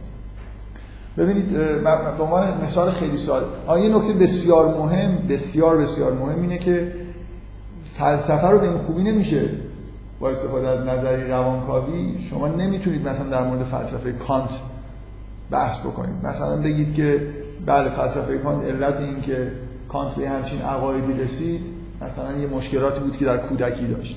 قبول دارید؟ رابطه بین افکار فلسفی با مشکلات فردی زندگی فرد خیلی خیلی کمرنگتره تا ارتباط بین زندگی هنرمند و اثر هنری که خلق می‌کنه. دقیقا به این دلیل که به شدت خلق آثار هنری ناخودآگاه صورت می‌گیره. شما از اکثر هنرمندا اگه بپرسید که اینو چرا نمی‌دونم تو اینجای شعر اینو گفتی؟ من یه باری که از استادای من خصوصی به من گفت که من یه بار در موردی که از اشعار آیه شفیع کتکنی که از شعرهای خوب معاصر ماست گفت رفتم از خودش پرسیدم که من این شعر رو خیلی دوست دارم و همش هم خیلی خوب می‌فهمم. این یعنی چی؟ این عبارتی که اینجا به کار بردی گفت خیلی خیلی جدی مدت رفت تو فکر به خدا نمی‌دونم. کی اومد اینجا مثلا یه دفعه؟ دیگه تو اون لحظه ای که طرف داره شعر میگه که همه دو دو تا چهار تا نمی‌کنه که من الان اینجا این ترکیب رو بذارم حالا بیام اینجا. مثل فلسفه نیست. خیلی خوشیارانه نیست. واقعا آثار هنری به شدت توشون الهام نقش داره. عواطف و احساسات نقش داره و اینا چیزای نزدیک به ناخودآگاه بنابراین اثر هنری به نظر می‌رسه که بیشتر ریشش توی ناخودآگاهه. یه چیزی از ناخودآگاه فرد داره وارد آگاهیش میشه و وارد زبان میشه به یه معنای. حالا زبان می‌تونه زبان عادی باشه زبان سینما باشه یا هر چیز دیگه. هر هنری به حال یه وسیله ارتباطی و یه جور زبان داره. بنابراین قبول دارید که داستان فیلم مخصوصا داستان و فیلم به شدت مکانیسم ظاهر شدنش توی ذهن هنرمند شبیه رویاست احساسات و عواطف شدیدی یه جایی وجود داره از یه کانالایی میگذره و تبدیل میشه به یه داستان. و بنابراین شما برای بررسی ببینید شباهت داستان و اثر هنری به وضوح در اینجاست که هر دوتاشون به نوعی نتیجه فعالیت ناخودآگاه هستن. اگه رویا صد درصد نتیجه فعالیت ناخودآگاهه در رمان و نمی‌دونم نوول و فیلم و اینا درصد بالایی فعالیت ناخودآگاه رو می‌تونید ببینید. اگه صد درصدش نیست. در طرف یه تفکرات خداگاهانه هم موقع خلق اثر هنری می‌کنه نکته خیلی خیلی مهم اینه که شیوه نگاه کردن به اثر هنری شباهت پیدا می‌کنه به رویا. برای اینکه شما چه روانکاوی رو قبول داشته باشید چه نداشته باشید وقتی دارید نقد می‌کنید در واقع یه جوری می‌خواید که از ظواهر اثر هنری بگذرید و به یه چیزی در پشتش برسید در باطنش انگار برسید. همیشه فرایند تفسیر مثل اینه که شما یه چیزی در ورای اون که خیلی در ظاهر می‌بینید می‌خواید بهش یه چیزی عمیق‌تر از اون که از ظاهر در واقع برمیاد می‌خواید بهش برسید. بنابراین فرایند نقد خیلی شبیه تفسیر رویاست. شما از یه مجموعه چیزهایی که در ظاهر می‌بینید می‌خواید به نوعی برسید به یه عواملی که پشت پرده هستن چیزهایی که به وضوح در واقع ظاهر نشده. و حالا من سعی می‌کنم با مثال اینو نشون بدم که چقدر در واقع مثلا یه داستان یا اثر هنری با خیال پردازی حداقل مربوطه. خیال پردازی توی زبان انگلیسی واژه‌ای که به کار می‌برن خیلی واژه خوبیه برای این بحثی که الان من دارم میگم دی دریم بهش میگن. که خلاصه خیال پردازی به وضوح یه شعبه انگار از خواب دیدن هست منتها در به طور در حالی چشمتون بازه و در طول روز دارید این کار انجام این ساعت خاموش شد. بنابراین باید از این استفاده بکنم. من که معلوم نیست. نه. خیلی وقت کم داریم. خیلی وقت کم داریم. شما اگه اصلا سوال نکنید شما فقط بگید من جوابتون نه این گفتید چیز دو تا مسئله یکی این که پیدا کردن درک کردن مثلا یه اثر هنری آسان‌تر با این دیدگاه روانکاو تا مثلا چیز فلسفی. من دو تا چیز می‌خوام اشاره کنم آیا مثلا اینا چند می‌تونه باشه. یکی که اون میزان سابلیمیشنی که باید انجام بشه برای اینکه یه اثر فلسفی موجوده خیلی بیشتر از چیزی که باید انجام بشه تا مثلا چیز مثلا نظریاتی در بارد جلسه هنر. تا مثلا به سمت فلسفه رفتن میزان بیشتری لازمه و این مسئله درصد فعالیت ناخودآگاه در هنر و غیر از مثلا در ساینس. چون واقعا الان یه فیزیکدان یه مقاله می نویسه می‌تونید بگید که این مثلا نتیجه که گرفته یا این قضیه ریاضی که مثلا گاوس کشف کرده نتیجه سرخوردگی های دوران کودکیشه. به شدت از منطق و خداگاهیش داره استفاده می‌کنه. اینجوری نیست که هر چقدر ببینید عواطف عواطف و اون عوامل ناخودآگاه تو فعالیت یه فعالیتی که دارید انجام می‌دید فعالیت روزمره حالا هنر هر چی هست نقش بیشتری داشته باشه روانکاوی حرف بیشتری برای گفتن به شما داره. روانکاوی حرفی برای صدق و کذب غذای ریاضی برای شما نداره. ولی اینکه به سمت نمیره که به سمت که مثلا هزینه علمی بده بله اینکه شما می‌تونید بگید که همه دانشمندا قطعا از روانکاوی فرایندهایی رو طی کردن که به این ویژگی های علمی رسیدن. که آره خب این رفتی به این ما می‌خوایم ببینیم از اثر هنر خود اثر هنری رو مثلا نگاه می‌کنیم. در مورد اثر هنری چیزی می‌فهمیم یا در مورد ببین به طور طبیعی شما باید انتظار داشته باشید. این حرفایی که زدم شما چه فرویدی نگاه کنید چه فرویدی نگاه نکنید همه روانکاوا این مجموعه حرفایی که الان زدم قبول دارن. اثر هنری ناخودآگاهی توش وجود داره ما باید سعی بکنیم که با دیدگاه روانکاوانه اثر هنری رو بررسی بکنیم. ولی باید انتظار داشته باشید که اگه فرویدی نگاه کنید پشت هر اثر هنری باید دنبال عقده های کودکی با گرایش جنسی باشید باید یه جوری از نظریه فروید اگه می‌خواید استفاده بکنید باید دنبال مثلا fixation توی دوران رشد جنسی باشید که توی هنر یه جوری ظاهر میشه و معمولا نقدای فرویدی گرایش های اینجوری دارن. گرایش به این که مثلا فرض کنید در یه, یه آثاری از عقده اودیپ رو در شخصیت های داستان پیدا بکنن و داخل به شدت باید دنبال این باشید که از سمبولیسم استفاده بکنید. یعنی اثر هنری مثل رویا در نظر بگیرید. اون مکانیسمایی که فروید با دقت توی رویا شرح داده. اینکه چجوری خداگاهی ناخداگاهی رو سانسور می‌کنه. باید توی اثر هنری دنبال این بگردید کجا سانسور اتفاق افتاده. چه جابجایی‌هایی صورت گرفته. این شخصیت مادر مثلا فرده ولی به این صورت ظاهر شده. اون مثلا پدرشه ولی این شکلی ظاهر شده و الی آخر. بنابراین ویژگی های نگاه روانکاوی در وقتی فرویدی نگاه می‌کنید اینه که از سایر قسمت های نظری فروید به طور طبیعی باید توی نگاهمون استفاده بکنیم صرف اینکه ناخودآگاهی هست توی چیزی رو کشف بکنیم نیست. می‌ذارید انواع و اقسام چیزهایی که توی نقدای فرویدی در واقع هست یکی از مهمترین چیزهایی که اصلا اولین روزایی که خود فروید این کار رو شروع کرد وجود داشت این بود که شما از اثر هنری سعی کنید تحلیلی پیدا بکنید برای روانشناسی هنرمند. فروید بارها این کار رو انجام داد. در طول عمر خودش آثاری داره که فرض کنید از روی حتی نقاشی های داوینچی مثلا. چیزی در مورد روانشناسی خود داوینچی میگه. یعنی یه فعالیت اینه. من اثر هنری رو نگاه کنم و پی ببرم به اینکه این آدمی که اینو خلق کرده چه موجودیتی داره. و برعکس برم زندگی نامه اون آدم رو بخونم اونو تحلیل بکنم و بعد بیام از روی اون زوایای پنهان اثر هنری رو کشف کنم. بنابراین یه بخشی از فعالیت نقد روانکاوانی اینه که شما روانکاوی هنرمند رو با مفهوم نقد هنری رو به همدیگه در واقع ارتباط بدید. از هر دو طرف این کار قابل انجام. یعنی من آدمی که اصلا نمی‌شناسم از روی اثر هنری باید بتونم روانکاویش رو کشف کنم. اگه اثر هنری رو خوب بفهمم و برعکس. هر چقدر که اونو بهتر بشناسم بهتر می‌تونم جزئیات مثلا سمبولیسم حتی اثر هنری رو درک بکنم. عین پی بردن به ویژگی های آدم از روی رویاهاش همونطور که فروید انجام یه نکته دیگه روان... روانکاوی چه کمکی دیگه به نظریه ادبی کرده و می‌کنه؟ حالا چه فرویدی چه غیر فرویدی؟ روند تولید و خلق اثر هنری شما می‌تونید با استفاده از روانکاوی نظریه پردازی بکنید در موردش.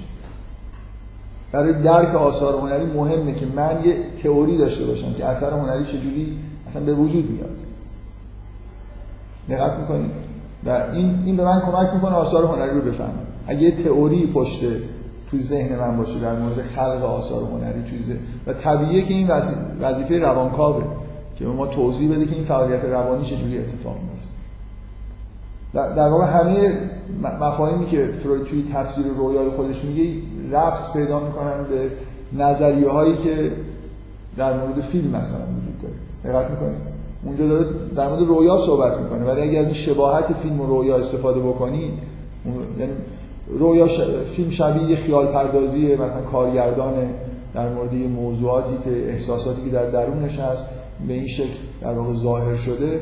اون وقت می‌تونید از این درک طبیعت خلاقیت هنری برسید به یه چیزی نظریه‌ای در مورد نقد یا نقد آثار خاصی هنر. یه چیزی که خیلی دیرتر به وجود اومد و به نظر من خیلی جالبه مثلا بیشتر با کارهای یه روانکاو دیگه اینقدر منتقد هنریه که نمیشه بهش روانکاو گفت. ولی فکر می‌کنم درس روانکاوی خونده بوده. یه آدم خیلی معروفی به اسم هالند که ببینید ایدش اینه. ایدش اینه که یعنی جور دیگه ای روانکاوی رو به کار برده. حالا این یه خورده شاید فرق بکنه با این حرفایی که من زدم. بیایید در مورد اینجوری فکر بکنید. ایده هالند اینه. اصلا اثر و هنری چه وقتی منتقد داره بهش نگاه می‌کنه یا آدم عادی نگاه می‌کنه خلاصه وقتی داره فهمیده میشه اینجوری نیست که یه چیز fix اثر هنری چیز fix ثابتی تو دنیاست و میشه در موردش بحث کرد. روی در, در واقع شما به این فکر بکنید. روی رابطه بین اثر هنری و خواننده به جای رابطه اثر هنری با نویسنده. خب من می‌خوام من می‌خوام با استفاده از روانکاوی این رو در واقع کشف بکنم که این اثر مثلا این اثر هنری پر... هری پاتر پرفروش شده. چرا پرفروش شده؟ چرا چرا این اثر هنری آدما رو جذب می‌کنه؟ حتما یه جایی از سرکوفتگی های دوران کودکی آدما رو داره غرغرک میده. چرا یه اثر هنری جذابه و تاثیر می‌ذاره؟ چرا این تاثیر رو می‌ذاره؟ دقت می‌کنید؟ بیاید از زبانکاوی استفاده بکنید برای نقد معطوف به خواننده. توی کل نظریه ادبی ما نقد معطوف به نویسنده داریم معطوف به متن داریم معطوف به خواننده داریم و حالا در دورانی زندگی می‌کنه اکثر کاراش فکر می‌کنم دوره دهه 70 و ایناست. که اینجور نقد در واقع راه افتاده و اهمیت پیدا کرده. از روانکاوی استفاده می‌کنه برای اینکه برای شما توضیح بده که چرا این چرا مثلا یه اسطوره مثل دراکولا وجود داره؟ چرا فرانکشتاین وجود داره؟ چه چی چه تأثیری روی خواننده ها می‌ذاره که اینقدر محبوبیت پیدا کرده؟ موجودات خیالی که توی سینما یا تلویزیون یا داستان ها ظاهر میشن. دقت می‌کنید؟ بنابراین حالا اصلا یه چیزی دیگه رو داره انگار بررسی می‌کنه.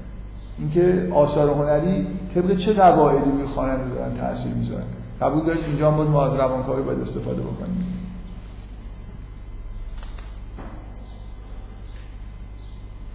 من عجله دارم یه جوری زود برسم به یه خلاصه یه فیلمی داستان یه چیزای خاصی رو خود بررسی بکنیم. الان که دیگه با توجه به اینکه من اختار دادن که امروز اون محدودیت اینجا وجود داره.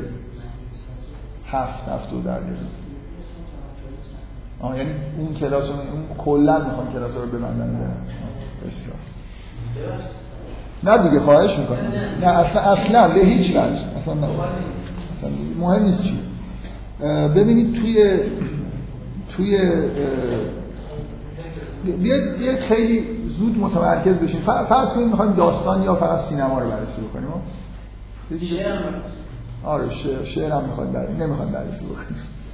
بیاید سر... می‌خوایم سریع بریم سراغ مثلا یه نمونه های خاص کارهایی که خود فروید کرده. من میل داشتم تو این جلسه در مورد یه فیلم که فرض بکنم مثلا همه تو دید چند نفر این فیلم انجمن شاعران مرده رو دیدن؟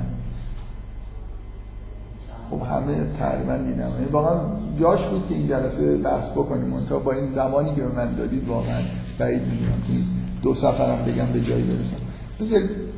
اشکال نداره. مقدم... شاید شاید بعد نباشه. من یه مقدماتی بگم. یه بار دیگه این فیلمو با این مقدمات رو ببینید بعدا در موردش بحث بکنیم شما با یه فیلم با یه داستان روبرو میشید. داستان بیشتر از هر چیزی خب خیلی واضحه که شخصیتایی داره. اگه شما وقتی به تحلیل رویا دارید انجام می‌دید چجوری به شخصیت هایی که توی رویا ظاهر شدن نگاه می‌کنید؟ فروید اینجوری نگاه می‌کنه که اینا اجزایی از شخصیت خود رویابین هستن که دارن ظاهر میشن. یکی از فعالیت های رویا اینه که یه چیزایی رو جابجا جا می‌کنه یه چیزایی رو متراکم می‌کنه و برعکس یه چیزایی رو توضیح می‌کنه. ممکنه شما در چند نقش انگار چند تا نقش تو رویای شما وجود داره که جنبه های مختلف وجود خودتون. خب شما وقتی به داستان نگاه می‌کنید بیشتر از هر چیزی باید شخصیت ها رو اینجوری نگاه کنید. اولا شخصیت اصلی به احتمال خیلی زیاد خود نویسنده است. درست؟ یه, شخصیت اونجا وجود داره که نماینده نویسنده است.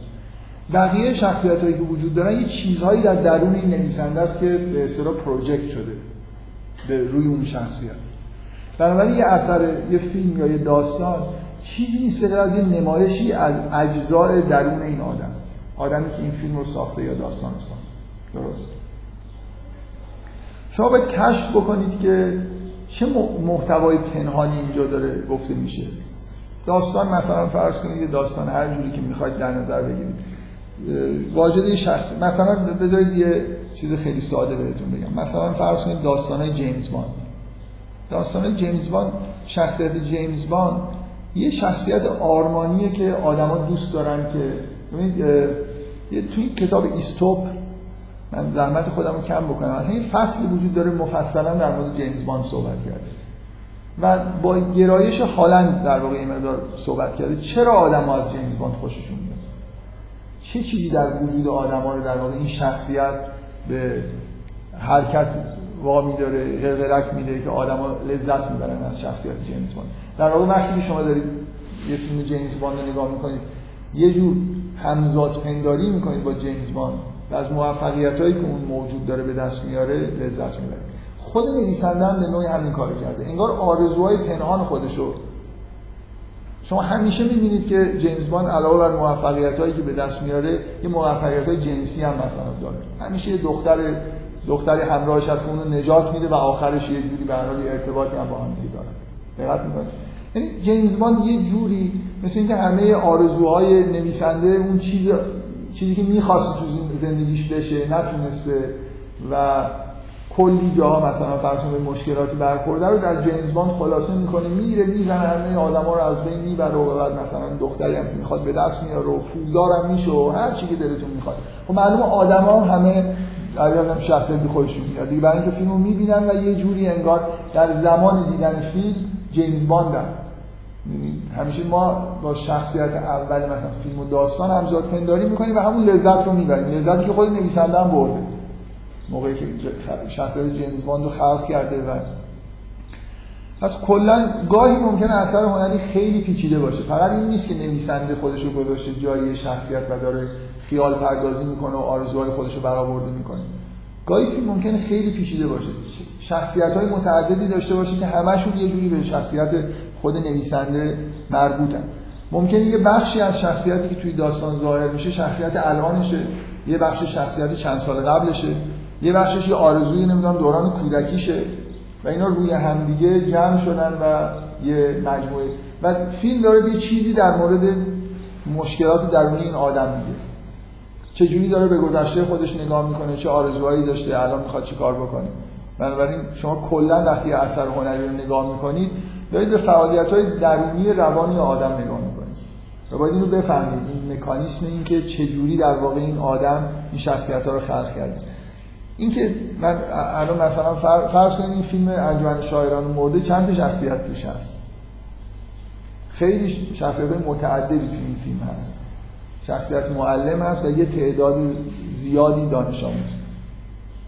چه ارتباطی بین این شخصیت با خود معلف وجود داره؟ من واژه معلف رو به کار می‌برم برای اینکه اینجا در مورد این فیلم کارگردان با نویسنده فیلمنامه یکی نیست. در مجموع فرض کنیم که میشه فرض کرد که فیلم یه معلف داره. معلف برایندی خلاصه از فیلمنامه نویس من در مورد این فیلم فکر می‌کنم فیلمنامه نویس چون خیلی متعهدانه به فیلم برگردونده شده. فیلمنامه کارگردان خیلی دخالت عمده ای تو طرح داستان نکرده. بنابراین بیشتر اینجا مؤلف فیلمنامه نویسه اصلا مهم نیست که اثر هنری چجوری خلق شده. خلاصه یه انسانی پشت این هست و این اثر رو به وجود آورده. این شخصیت ها چه ربطی به معلف داستان دارن؟ چه مکانیسم اینجا می‌تونیم پیدا بکنیم؟ و در هر فیلمی اصلا فرق نمی‌کنه شما در مورد چه داستان یا فیلمی بحث بکنید. یه،, یه،, یک قسمت از بررسی داستان یا فیلم تحلیل شخصیت هاست. اینکه این شخصیت ها واقعا به چیزهای خیلی درونی این آدم و مربوط هستن نیست. من جواب نمیدم. من نه یه لحظه اجازه بدید. ببینید بلا فاصله الان شما به نویسنده فیلمنامه این فیلم بگید که این شخصیتی که اینجا هست اون شخصیتی که اینجا هست یه چیزایی در درون تو رو داره نشون میده. بلا فاصله برمیگرده و به شما میگه که نه کاملا اشتباه می‌کنی. یه دوستی داشتم واقعا همینجوری بود. و من اونو توی داستان خودم وارد کردم. اکثر نویسنده ها احساس می‌کنن که شخصیتاشون شخصیت های دوران مثلا نوجوانی، جوانی، بزرگسالی آدمایی رو با این ویژگی دیدن. ولی این واقعا اینجوریه. یعنی این جواب جالبیه. یعنی با حرفایی که من زدم تناقض پیدا می‌کنه. به هیچ وجه. برای خاطر اینکه این آدم اصلا متوجه نیست. که اولا اون شخصی اون دوست که این موجود خارجیه اومده در درون تو تأثیری گذاشته. تو شناختی ازش پیدا کردی و اینو داری پروژکت می‌کنی. یعنی ما ما هیچ شخصیتی رو در بیرون نمیاریم توی فیلم. اول می‌بریم در درون خودمون درونیش می‌کنیم و بعد تبدیلش می‌کنیم به شخصیتی توی داستان. اولا این کسی که این حرفو می‌زنه اصلا متوجه نیست چرا اون آدم دوست تو شد؟ چرا تو با اون دوست شدی؟ چرا اون آدم روی تو همچین تأثیری گذاشت یه چیزی تو خود وجود تو بود که اون آدم رو دیگران چرا این تأثیر رو نذاشت؟ چرا اون آدما با این آدم دوست نشدن؟ پس قبل از اینکه این آدم تو زندگی تو پیدا بشه یه جای خالی در روان تو وجود داشت که اون آدم اینجا نشست و تو حالا داری همون رو پروژکت می‌کنی. اینکه من یه آدمی همینجوری دیدم و من چرا اون تاثیر رو گذاشته چرا تو در حالی همچین ممکنه خیلی از موارد که یه نویسنده این جواب میده شما بگید خب اسمش چی بود؟ بعد برید اون طرف رو پیدا کنید بگید این هیچ شباهتی به تو داره میگه نه. من هیچ وقت تو زندگی همچین آدمی نبودم مثلا. دقت می‌کنید منظورم چیه؟ این اون چیزیه که این آدم از اون شخصیت گرفته و درونی کرده و داره پروژکت می‌کنه. بنابراین هیچ چیزی نیست بگر از اینکه شخصیت ها به نوعی اگر هم از دنیای واقعی اومدن درونی شدن یه جوری با ویژگی های روانی این آدم آمیخته شدن و بعدا وارد داستان شدن. یه اصطلاحی وجود داره من یادم نمیاد که اینو کی به کار برده ولی اصطلاح potential selves در مورد شخصیت ها در روانکاوی خودهای ممکن مثلا. مثل اینکه یه آدم وقتی داره داستان می نویسه می‌تونست این باشه می‌تونست این شده باشه. یه همچین چیزهایی رو وارد داستان می‌کنه. چیزهایی که دوست مثل جیمز باند چیزی که دوست داشت باشه چیزی که الان هست. چیزی که اگر اون کارو می‌کرد اینجوری می‌شد. انواع و اقسام چیزهایی که چیزهایی که تو ذهنش هست که می‌تونسته به سمتش بره دوست داشته به سمتش بره تبدیل به شخصیت های داستانش میشن درست. یا حتی چیزهایی که فرار کرده ازشون. راههایی که آدمایی رو دیده و به نظرش اومده که نب... این مجموعه انگار شخصیت هایی که توی داستان هست یه جوری انواع و اقسام خودهای نویسنده است تو حالتهای به طور به طور پتانسیلی. چیزهایی که می‌تونست بشه و گاهی ممکنه اون چیزی که واقعا هم هست دقیقا وارد داستان شده باشه. و هیچ وقت اینو فراموش نکنیم که همیشه هر داستانی هر رومانی هر چقدر صادقانه و سریع باشه همیشه همراه با سانسور. هیچ وقت آدم اونطوری که خیلی با سرا حتی کسی که سعی می‌کنه خودش رو خیلی سریع و بی‌پرده توی داستان بیان بکنه بعضی از نویسنده به نوعی اصلا داستانی می‌نویسن که خودشون یکی از شخصیت‌ها باشن و تأکیدم دارن که اینو من مثلا رو خودم ساختم. ولی حتما روند سانسور انجام شده. جابجایی‌های وجود داره کم و کاستی‌هایی وجود داره که روانکاو باید اینا رو کشف بکنه. کسی که نقد روانکاوانی می‌نویسه باید کشف بذارید من مثالا رو از کار خود فروید شروع بکنم. اولین نکت... مثال مهم نوع نگاه کردن فروید به داستان حملته خیلی خیلی سابقه دار بحث کردن در مورد حملت در سنت روانکاوی. برای اینکه فروید خودش یه جایی شروع کرد و یه چیزی گفت بعدا ارنست جونز یه مقاله خیلی خیلی معروف و تاریخی داره که اصلا درباره مقاله درباره نمایشنامه حملت نوشته و بعد این بحث ادامه پیدا کرده. دیگه خیلی ها اظهار نظر کرد. موضوع چیه؟ بذارید همه حرفایی که من زدم فعلا بذارید کنار. اصلا موضوع چیز خیلی ساده تر از این حرف هست. موضوع اینه که من یکی از کارهایی که می‌تونم بکنم با استفاده از روانکاوی اینه که خود شخصیت هایی که توی داستان هستن مستقل از نویسنده و مستقل از تاثیر روی خواننده اینا رو با دیدگاه روانکاوانه سعی کنم تحلیل بکنم. من می‌تونم خود شخصیت هملت رو روانکاوی بکنم. یعنی یه یه روال در نقد روانکاوانی که الان تا حدود زیادی منسوخ شده و خود فروید در واقع شروع کرده بود و این مدتی ادامه داشت. این بود که شما انگار فرض کنید که این داستان واقعیه و این آدمی وجود داشته یه همچین کارایی کرده همچین حرفایی زده و بیاید اینو تحلیل بکنید. سوال فروید اینه چرا هملت دست بهش اقدامی نمی‌زنه و عموی خودشو نمی‌کشه و تمام مدت داره شعر رو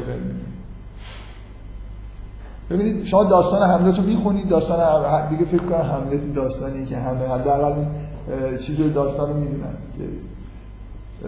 داستان حملت اینه که این شاهزاده حملت خبردار میشه که پدرش مرده میاد می‌بینه پدرش مرده و عموش با مادرش ازدواج کرد و پادشاه شد و در بعد شروع داستان ما اینو در واقع می‌فهمیم که روح پدر حملت در یه صحنه خیلی آشوبوی ظاهر میشه و به حملت اطلاع میده که منو کشتن.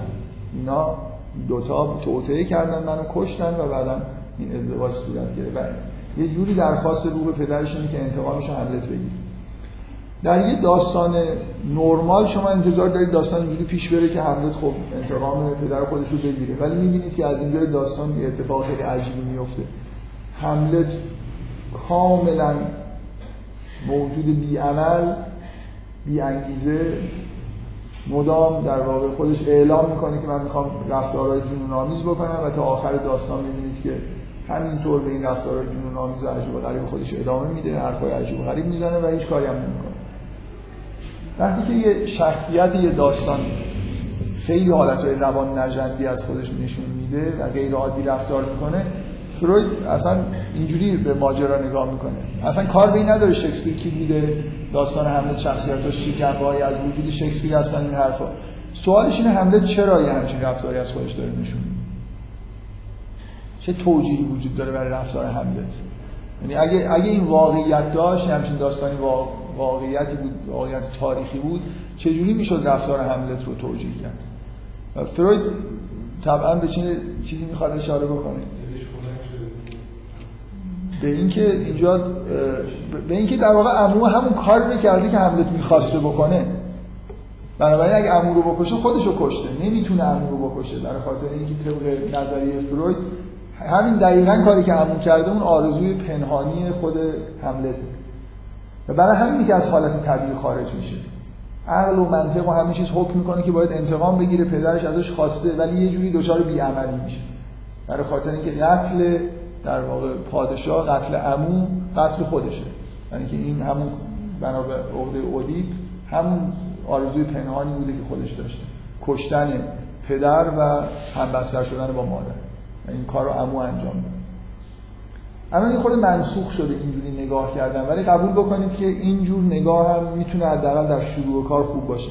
یعنی شما همونطوری که به تاریخ و اجتماع و همه چیز نگاه می‌کنید با روانکاوی خود متن داستان مثل واقعیت نگاه کنید و بگید که چه اتفاقی داره میفته جدای از این نویسنده کی بوده یعنی کاملا معطوف به متن بشید و متن رو این شکلی تحلیل بکنید با داده های روانکاوی.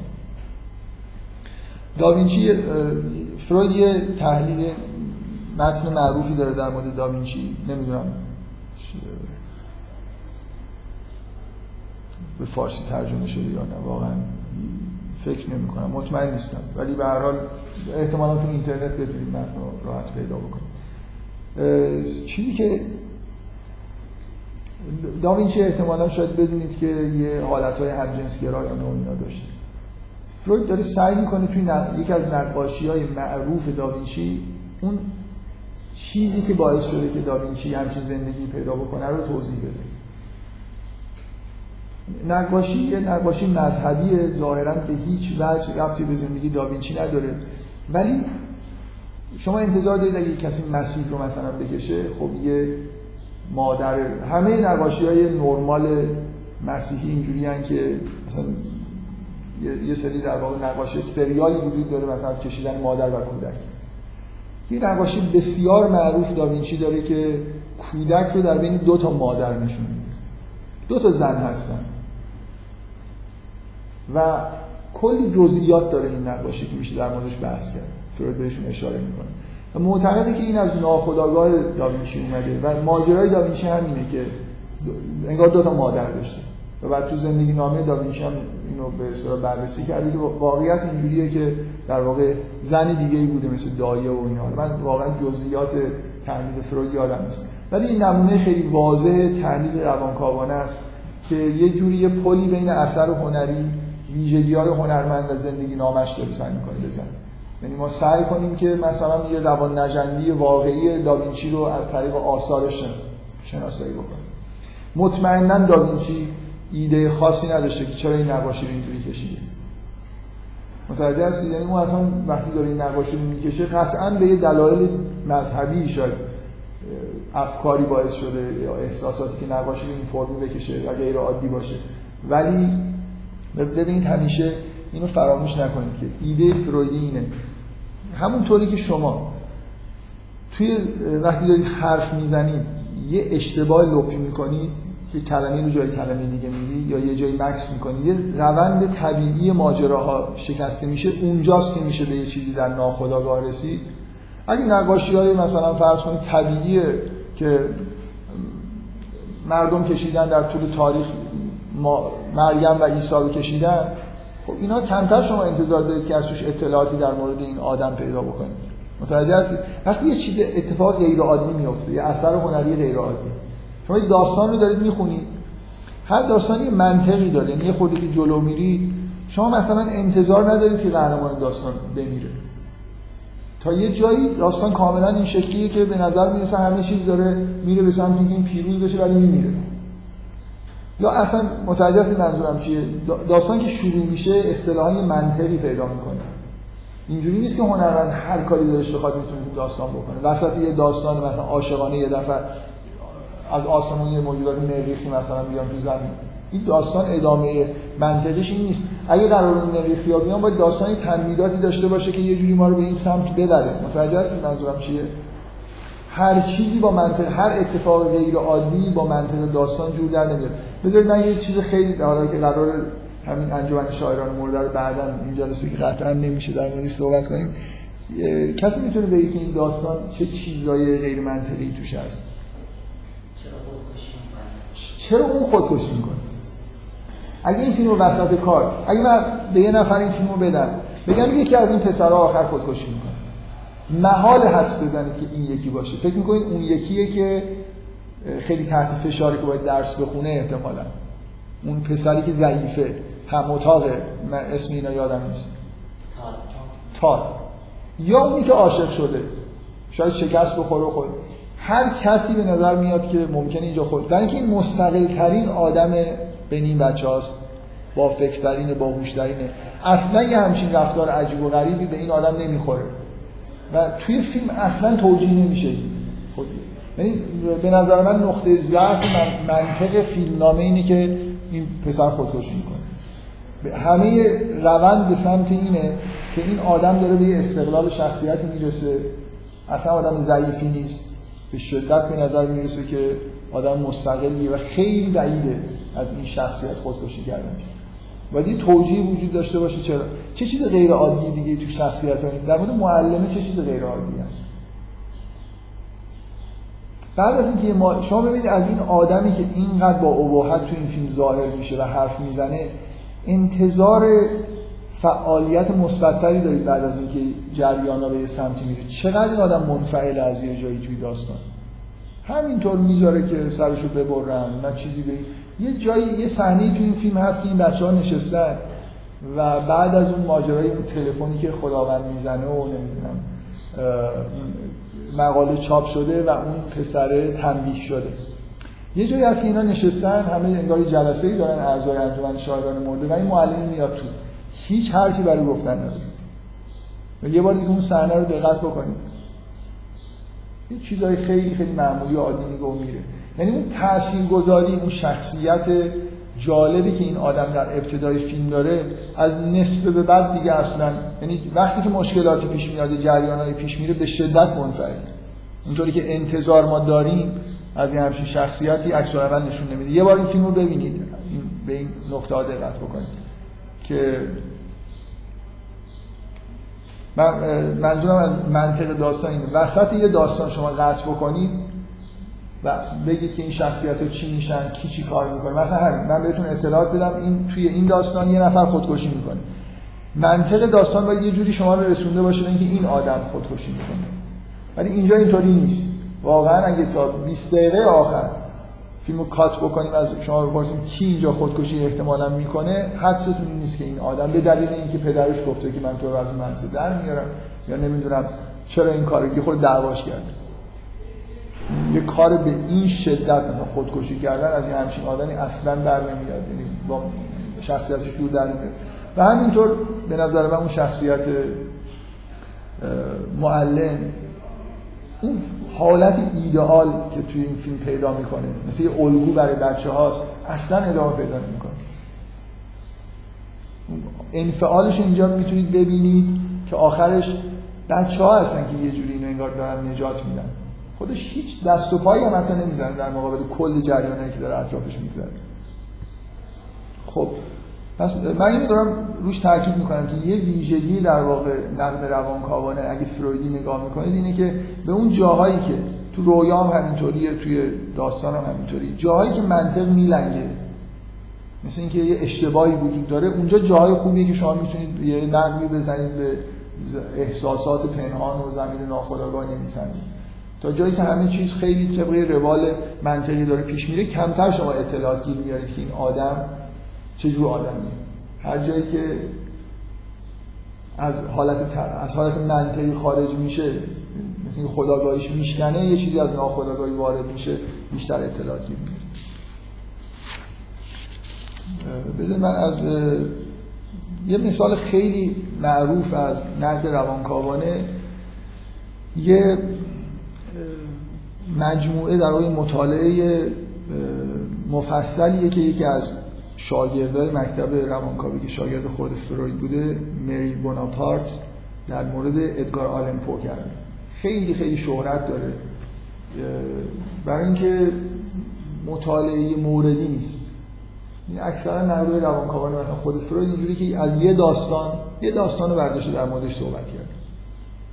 و اینجا اینطوری نیست. اینجا یه مجموعه ای از آثار آلن پو رو این آدم سعی کرده که مطالعه بکنه و در مورد آلن پو و رابطه این داستان رو با آلن پو در واقع حرف بزنه و ایده من برای اینکه نمونه از اون به حس ایده های روانکاوی رو ببینید ایده اصلی یکی از ایده های اصلی بناپارت در مورد ادگار آلن پو اینه که ادگار آلن پو به شدت دچار fixation نسبت به مادر خودش بوده.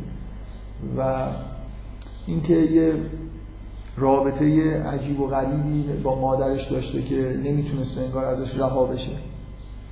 و خیلی چیزهای منفی که توی داستان ها پیش میاد به طور سمبولیک به مادر این نمونه یه نقد روانکاوانه که به شدت به سمبل پردازی. در واقع خیلی نزدیک من نمی‌دونم چقدر آثار آلمپو رو خوندید.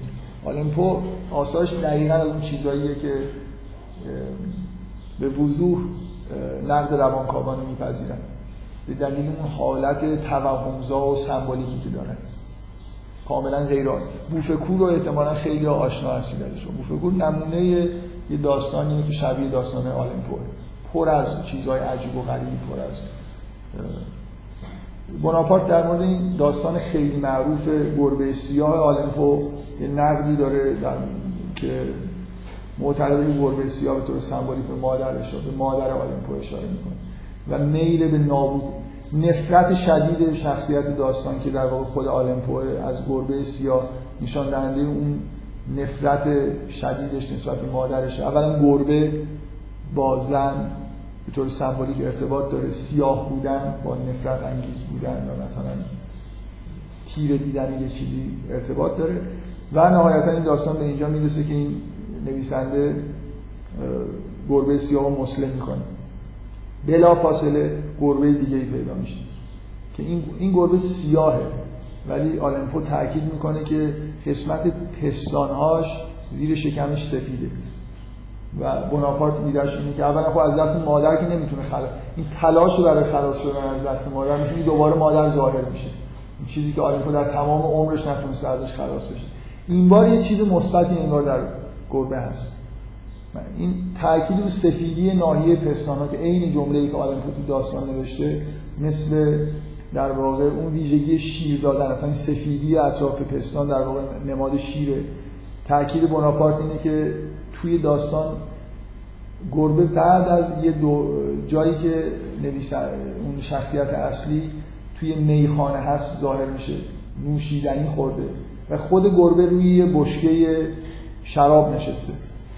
اینا همه تقویت می‌کنه که رابطه بین این سفیدی با شیر و اینکه در واقع یه جوری انگار این گربه همون مادره ولی با ادراک یه جنبه مثبتی در وجود مادر.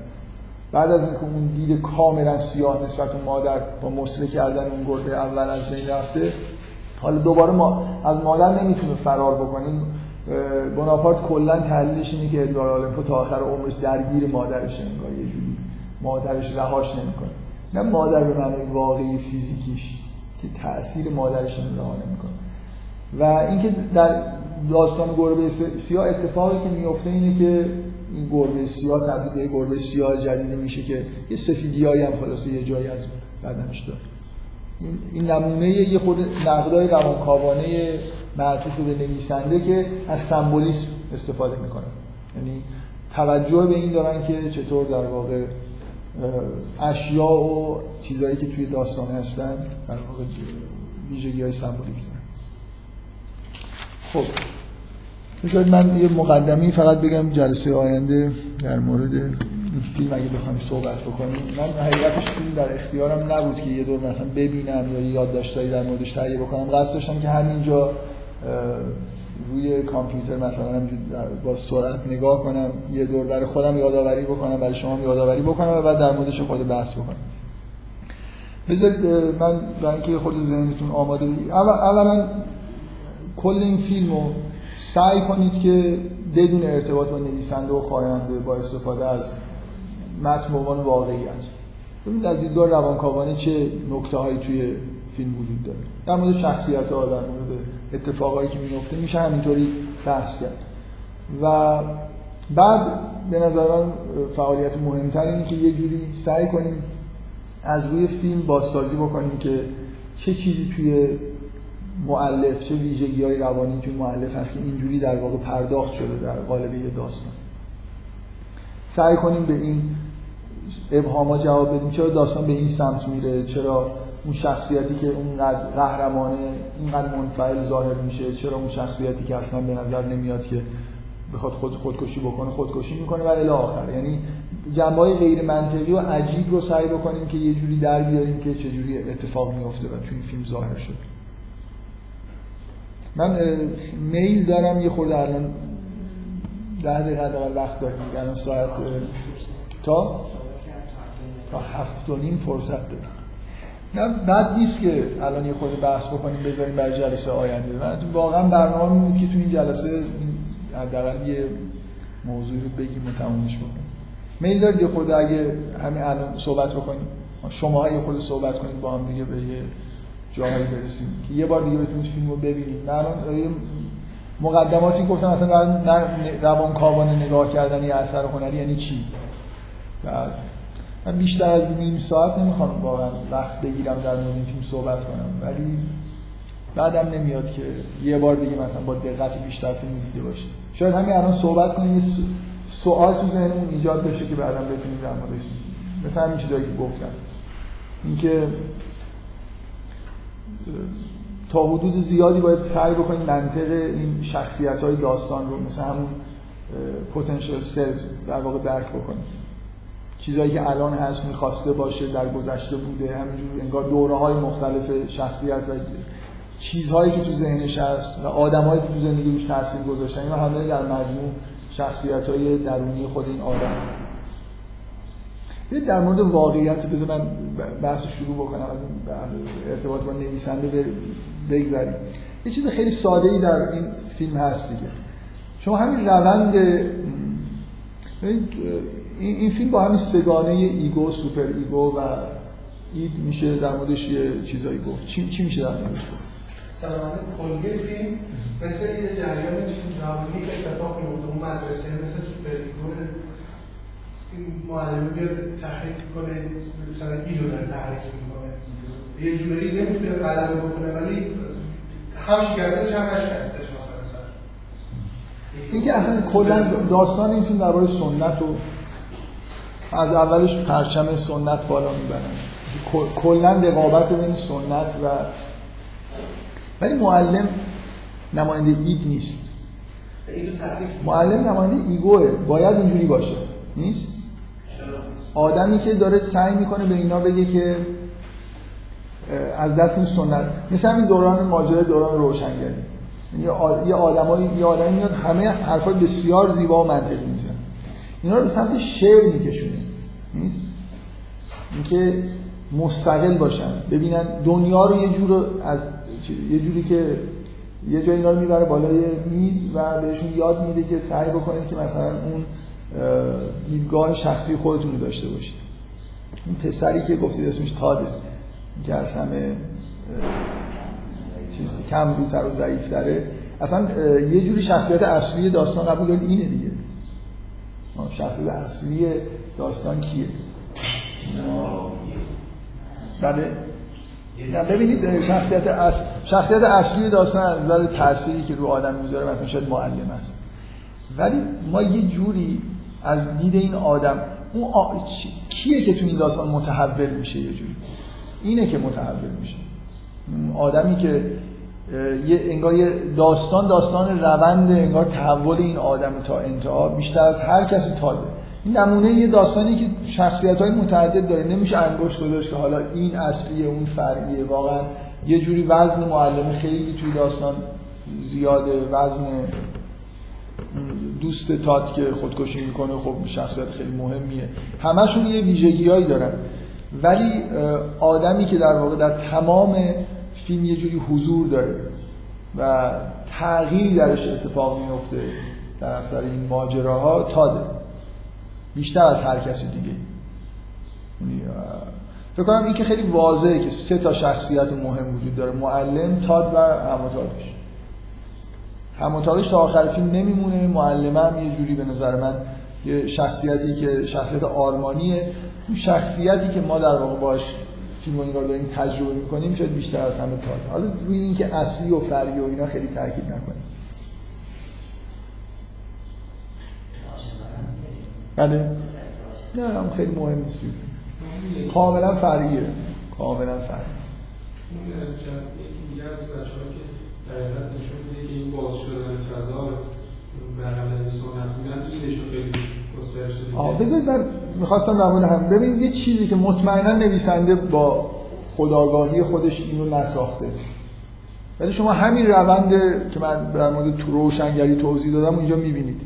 یعنی به محض اینکه شما آدما رو بر علیه سنت و superego تحریک بکنی بخوان خلافش بکنن این فعالیت های خودشون رو شروع می‌کنن. این آدما میرن اونجا اون جلسه های شعر چقدر جالبه. بیشتر از شعر می‌بینید که شیطنت های دیگه می‌کنن سیگار بکشن دیگه نمی‌دونم. هر کاری که انگار غیر مجاز بوده رو تو غار انجام بدن. دخترها رو میارن اونجا. و اصلا کلا ماجراها به سمت این چیزایی نهایتا از انجام شاعران مورد چیزی که اینا رو لو میده درخواستی مثلا اومدن دخترها به این چیزه به مدرسه است. بنابراین یه جوری شکسته شدن سنت به طور طبیعی راه رو انگار برای اید باز کرده دیگه اینجوری نیست که نویسنده یه همچین ایدایی تو ذهنش هست. چون, چون واقعا اینجوریه یعنی در ببین نویسنده مقدار زیادی از واقعیت الهام می‌گیره دیگه. نویسنده وقتی داره می‌نویسه احساس می‌کنه که یه واقعیت ممکنی رو داره خلق می‌کنه. می‌تونه یه همچین اتفاقی در دنیا بیفته. بنابراین به طور طبیعی تا حدود زیادی دنیایی که خلق می‌کنه با معیارهای واقعیت قابل نقده ولی نه کاملا. این یه دنیای ذهنیه و نویسنده ممکنه کاملا اشتباه می‌کنه اصلا همچین اتفاقی نمیفته بنابراین تو بعضی از جاهای داستان ممکنه جایی که غیر منطقی میشه شما باید بگردید دنبال نقطه ضعفای نویسنده. چرا داستان اینجوری پیش رفت؟ خب در یه ایده کلی در کل داستان وجود داره. ایده این که انگار شما عنصر سنت رو دارید والد رو مثلا دارید عنصر معلم رو دارید که قرار نقش بالغ رو بازی بکنه و بالغ بچه ها رو یه جوری تحریک بکنه. ولی عملا می‌بینید که اتفاقی که میفته خیلی این شکلی نیست. شعر یه جوری اینجا تو این داستان نماد بلوغ آدم هست. یه فعالیت هنری کردن. در حالی که کمتر از هر چیزی این فعالیت تنها چیزی که تو این داستان انگار به نتیجه می‌رسه یه رابطه عاشقانه است. متوجه هستید منظورم چیه؟ شما هیچ کدوم این آدما شاعر نمیشن. یه جوری اگه طبیعی نبود که شما یه دانش آموزایی هستن. یه شاعری یه شاعری با ایده کاملا مستقل میاد معلمشون میشه. شما باید انتظار داشته باشید حاصل این روابط معلم شاگرد یکی از این شاگردا مثلا به بلوغ فکری برسه و بتونه شعر بگه. اصلا شعر در حاشیه قرار می‌گیره.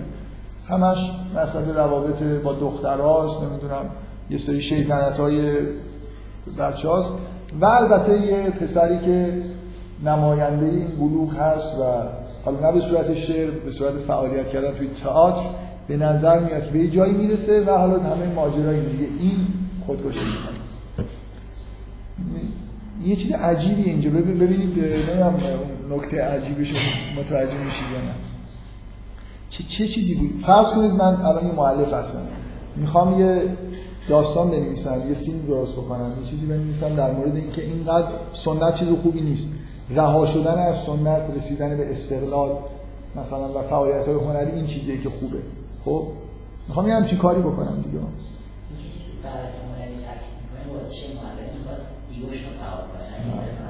ولی نه ولی کلا معلمه به شدت چیزه به شدت یه جوری اسم فیلم انجمن شاعران مرده است و معلم شاعره.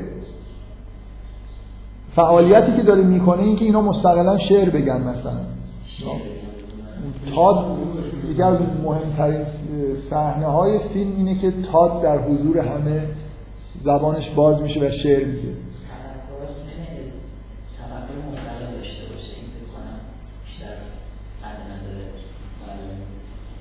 قطعا اینجوریه اینکه تابع سنت نباشن موجودات مستقلی باشن ولی شعر اینجا یه چیزه یه مسئله مرکزی واقعا توی داستان. چقدر توی این فیلم اشعار رو واقعا میشنوید؟ می‌دونی منظورم چیه؟ مطمئنا نویسنده یه همچین متنی به شعر علاقمنده و خودش یه جوری حالا احتمالا شاعره. شما تمام مدت اموالت اشعارش رو می‌نویسه می‌خونن.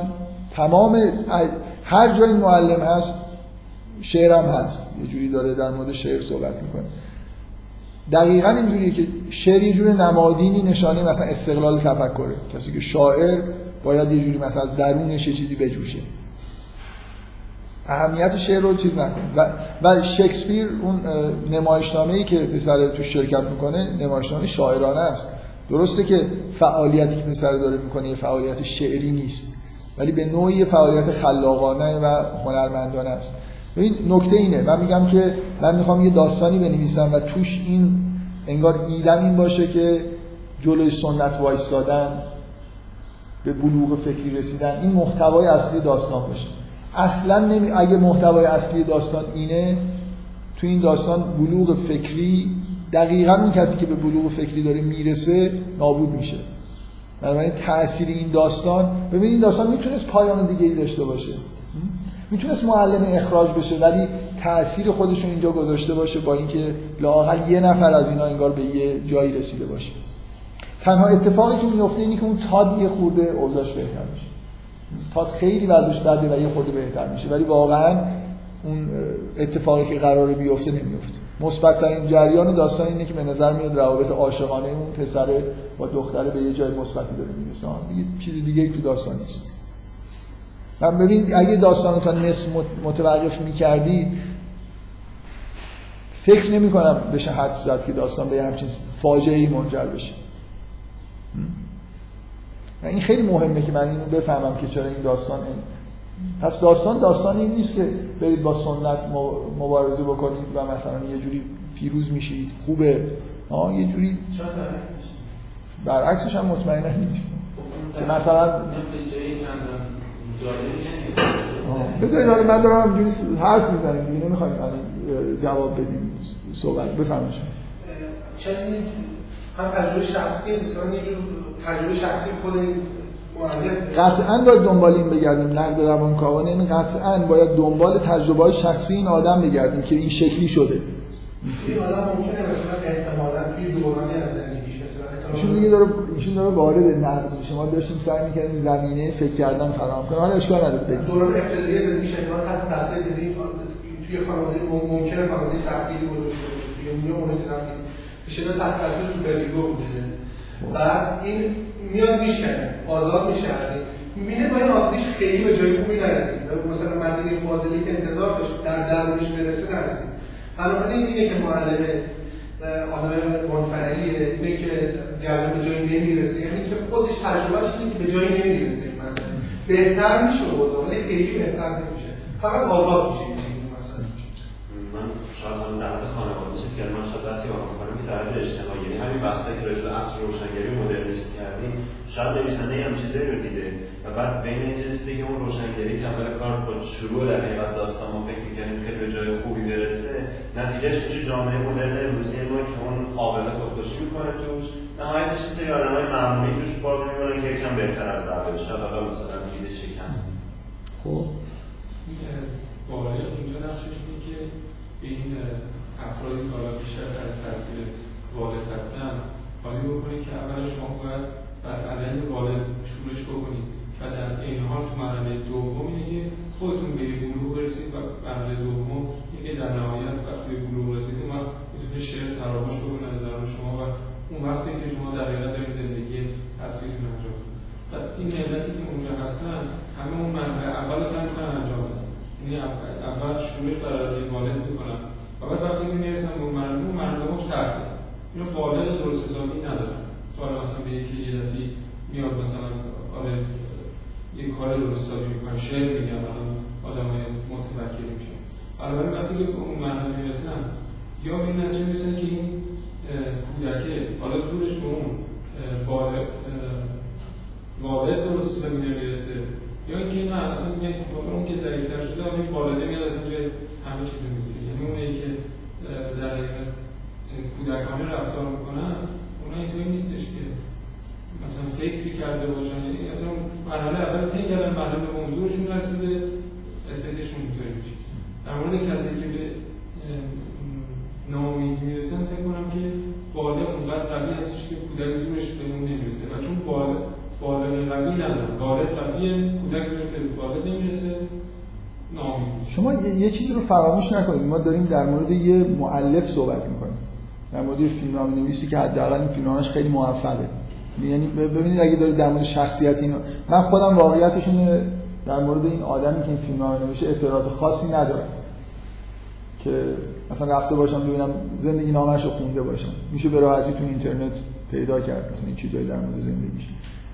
ولی من می‌خوام بگم که اینو اینو فراموش نکنید که به هر حال ما با هنرمند سر و کار داریم دقت می‌کنید؟ و, و کل این فیلم یه جوری به روندی که این آدم هنرمند شده ارتباط داره نیست. یعنی این اینکه این شخصیت محرکی که آدم ها رو داره میکشونه به سمت هنر و این چیزا این تو وجود این آدم هست. حالا اینکه شخصیت بیرونی در زندگی این آدم بوده یا نبوده. یه جوری چیز نکنید که این آدم خیلی هم نباید آدم ناامیدی نسبت به این چیزا باشه. به هر حال هنرمند شده. می‌فهمید منظورم چیه؟ ولی ولی اون نکته که شما گفتی نکته خیلی مهمیه که خیلی حس امیدوارانه نسبت به این فرایند تو این فیلم نیست. باید, باید بفهمید که چرا اینجوریه. یه هنرمند شما انتظار ندارید که وقتی داره یه فیلم می‌سازه به نوعی فیلم محرک باشه. من می‌خوام بگم اگه یه آدمی الان فیلم رو ببینه بیشتر تأثیری که روش می‌ذاره محافظه کاریه تا اینکه این راه رو ادامه بده. نه نه. من این نکته این نکته بگم یه چیزی هم تعریف که کردم اضافه بکنم. اینکه این یه چیز دیگه هم یادم بس اینو بگم این که این آدم آزاد که شده اومده مبارزه بکنه احتمالاً جامعه پس زده یعنی یه چیزی که حالا در نقش superego ی جدیده حالا یه جور دیگه اینو پس می‌زنه یعنی دوباره superego یه جوری بعد از بعد آزاد شدن یا پس می‌زنه آزاد شدن مثلا id ش پسش می‌زنه در همین همچین اتفاقی میفته این نکته هم که اشاره کنم احتمالاً سمبولیسم خیلی چیزیه که یه جریان کلی فیلم توش این وجود داره که این مثلا دقیقا همین اگه بیایم از روی تعبیر سه‌گانه مثلا ego superego superego بیایم روی مثلا کودک مقاله مقاله دقیقا مثلا میشه گفت که مثلا این کسایی در نقش ممکنه مثلا دانش آموزا نقش یه ایدیو بازی بکنن که ممکنه ایگوی هم خودشون وجود داره. ولی همین جوان هم معلمی میان سالی که مثلا بیشتر به ایگو می‌خوره و مدرسه چیزی که معلم روش تاثیر کرد و یه چیز پیریه چیزی که قبلا وجود داشته یعنی میره تو نقش والد یعنی نقش سمبولیزم تو خود فیلم هم وجود داره. یعنی به طور آخوزگاه همچین سمبولیزم به وجود آورده خودش. یعنی به وضوح مدرسه نماینده سنت مخصوصا مدیر. سنتی که خشونت هم به خرج میده کلا. بذارید من یه دو تا صحنه خیلی خیلی واضح از این فیلم کنار هم دیگه بذارید. صحنه که این به بچه ها یاد میده که یه جورای غیر راه برن و هر کسی یه جور خاصی که خودش دوست داره راه بره در مقابل اون صحنه ای که مدرسه داره به اینا قایق رانی که مهمترین عنصرش همه با هم دقیقا پارو زدن یاد میده. کلا مدرسه در سراسر فیلم یونیفرم داره می‌کنه اینا رو و معلمه دقیقا حرفش اینه که نباید یونیفرم بشید باید سعی بکنید که هر کدوم صدای خودتون رو داشته باشید کیفیت راه رفتنتون همونی باشه که مال خودتونه. برای اینکه اینجوریه که آدما به بلوغ می‌رسن و فردیت پیدا می‌کنن به اصطلاح. بنابراین اینکه مدرسه اینجا به وضوح مثلا نماز از می اولین چیز این مدرسه ای از این مدارس قدیمی با سنت های عجیب و غریب چند صد ساله که تمام تاکیدشون روی حفظ سنت. بنابراین اینکه اونا اینکه مدرسه اینجا سوپر ایگوه نماینده سوپر ایگوه و این در واقع یه جور نماینده استقلال و تفکر مثلا مستقل نماینده ego ه و بچه ها اینجا یه جوری دارن انگار دست و پا می‌زنن. بین id خودشون ego superego دارن یه جوری فعالیت می‌کنن تو فیلم کاملا مشخص. مثلا همون لینک هاییه که بین ماجرای فیلم و نحوه پیش رفتنش با خود شخص شخصیت نویسنده به اصطلاح وجود داره و فیلم ابدا فیلم امیدوار کننده ای نیست. به دلیل خودکشی که توش اتفاق میفته فیلم با یه فاجعه شخصیتی که ما خیلی دوستش داریم نابود میشه. معلم اخراج میشه یعنی سنت یه جوری برنده میشه و اینا برمیگردن سر کلاس. فقط یه ولی نابودی مطلق نیست. یه چیزی این که صحنه پایانی اگه صحنه پایانی نبود که اصلا این فیلمو میشه گفت مدیر مدرسه سفارش داده بسازن. متوجه هستید یعنی بر علیه اینکه هر کاری بکنید به هیچ جایی نمی‌رسید آخرش مرگ و بدبختی. فیلم که اینجوری نیست. دقیقا ببینید فیلم یه جوری همینطوری که شما اشاره کردید اینکه به این راحتی ها نیست. یعنی با سنت مبارزه کردن. اصولا انگار حس معلف اینه که همراه با شکسته حالا یه چیزهای خوبی هم ممکنه انگار توش اتفاق بیفته. اصلی ترین شخصیتی که توی فیلم خودکشی می‌کنه. فیلم فوق العاده تلخ. کاملا. کاملا. یعنی توی این فیلم ما انتظار اینکه هم چیزی رو در پایان در مورد این شخصیت ببینیم نداریم. این شخصیت. اگه تات خودکشی می‌کرد خیلی طبیعی تر بود. شاید خودش یه منطقه. یعنی اون خودکشی اصلا منطق ما ما می‌خوایم نه. ما ما می‌خوایم همین رو حالا اینکه حرف از منطق و غیر منطق نزنیم. ما می‌خوایم همین رو سعی بکنیم ببینیم که برای چه چیزی در درون نویسنده چرا چرا چرا از در نویسنده منطقی که این آدم خودکشی بکنه خب همین مثلا این فرض کنیم این منطقی می‌تونیم بگیم منطقی نیست که قوی تر. که کردنش هست که میگه شاید خیلی فکر می‌کنن که من با بلوغ مثلا به جای خیلی خوبی رسیدم در حالی که خیلی نمی‌دونن که مثلا من ایراد خیلی بزرگی هم دارم که ازشون متاسفم چقدر فکر می‌کنید چقدر فکر می‌کنید نویسنده فیلمنامه یا مؤلف متفکرانه نشسته خداگاهانه فیلمو به این سمت برده؟ می‌خواسته بگه. ببین آخه واقعا داستان اینجوری به وجود نمیاد که همه عناصر طرف بشینه روی هم دیگه بچینه و مثلا از فکر بکنه که خب من از یه جایی به بعد دیگه این نویسن این معلم رو منفعلش کنم. مطمئن باشه که اینجوری نیست. یعنی اصلا اگه فکر می‌کنید که همه این فیلم خداگاهانه ناخداگاه یعنی اینکه اون معلم از یه جایی منفعله اینطوری نیست که اون معلم اینو می‌خواد. یه, یه حسی کلا یه اثر هنری اینجوری به وجود میاد. یه حس مرکزی انگار وجود داره یه چیزی که می‌خواد بیان بشه. و بیانش همینه که تو این فیلم می‌بینید و اون حسی نیست که برید مثلا شاعر بشید نمی‌دونم. می‌فهمید منظورم چیه؟ اگه اون حس این بود که مثلا بلوغ خوبه مبارزه با سنت خوبه فیلم اینجوری پیش نمی‌رفت. آره یعنی مثل یه مثال خیلی خوب تو سینمای ایران فیلم دونده امیر نادریه. چند نفر دیدن این فیلم؟ حتما این فیلم رو یکی مطمئنا یکی از بهترین فیلم های تاریخ سینمای ایران. فوق العاده است این واقعا. اگه می‌تونید به من هیچ کار هیچ نقد روانکاوانه ای من نمی‌خوام در موردش بگم. فیلم بی‌نهایت فیلم زیبا و جالب. و یعنی کاملا به صورت بین المللی شاهکار حالا که تو ایران هم قطعا جزو بهترین فیلم های تاریخ سینما ایران است تمام فیلم در واقع نکتهش اینه که این پسر بچه فیلم مطلقا داره پیروز میشه. و اگه اگه این فیلم اینطوری بود که این بچه این فعالیت رو می‌کرد و آخرش میمرد فیلم یه چیزی می‌شد و اینکه اینجوری تموم میشه یه چیز دیگه ای میشه که حس هنرمند نسبت به دنیا نسبت به همین ماجراها داره نشون میده. حس هنر این هنرمند حسش نسبت به کل این جریانات خیلی حس مثبت نیست. و حالا من من واقعا اونقدر حضور ذهن ندارم که مثلا در مورد نماد پردازی و اینا بخوام صحبت بکنم. ولی اگه یه دور همین جایی فیلم اگه یه جایی پروژکشن هم مثلا داشتیم می‌تونستیم در جای فیلم رو ببینیم. این چیزهایی که از این فیلم برام تو ذهنم هست بدون اینکه تکرار بکنم برای خودم صحنه تنبیه شدن اون پسر چارلی نواندا. چقدر این صحنه عجیبه پرداختش. خود دقت بکنید به این صحنه. خود من توجه شما رو به این صحنه جلب می‌کنم که چقدر عجیبه. چرا عجیبه رو حالا بذارید بعدم در موردش بحث بکنیم. دیگه آره می‌تونم گفتم. آره بگذاریم. من امیدوارم نیم ساعت مثلا جلسه آینده در مورد این فیلم صحبت بکنیم. اگه اون فیلم شبهای زاینده بودم در اختیارشون باشه ببینن. الان به اندازه کافی در مورد اینکه اصلا نقد روانکاوان اصولا قرار چی کار بکنه صحبت کردیم. در مورد این فیلم هم اینکه چجوری داریم فکر می‌کنیم مشخصه. هم فیلم شبای زاینده بود هم فیلم خیلی متداولی که همه جا چیزا هست. هنرپیشه مخمل بود که یه جوری باز مربوطه.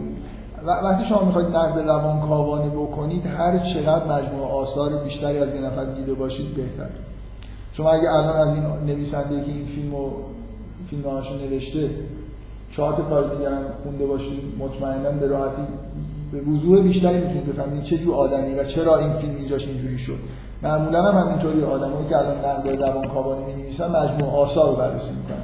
مثل همون بوناپارت که مجموعه آثار پر رو بررسی کرده حالا اون دو تا فیلم هم من فکر می‌کنم دفعه بعد وقت بشه که در مورد هم این فیلم هم فیلم های باق صحبت بکنیم یه خورده.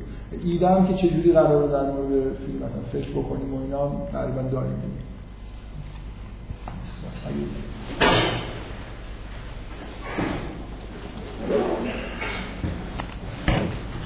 کتاب مجله ارقمه دارم. تموم شده. 21ش همون که خارزمی داره. نماکاری دو؟ نماکاری دو؟ کلا مجله دیگه نایاب شده کلا.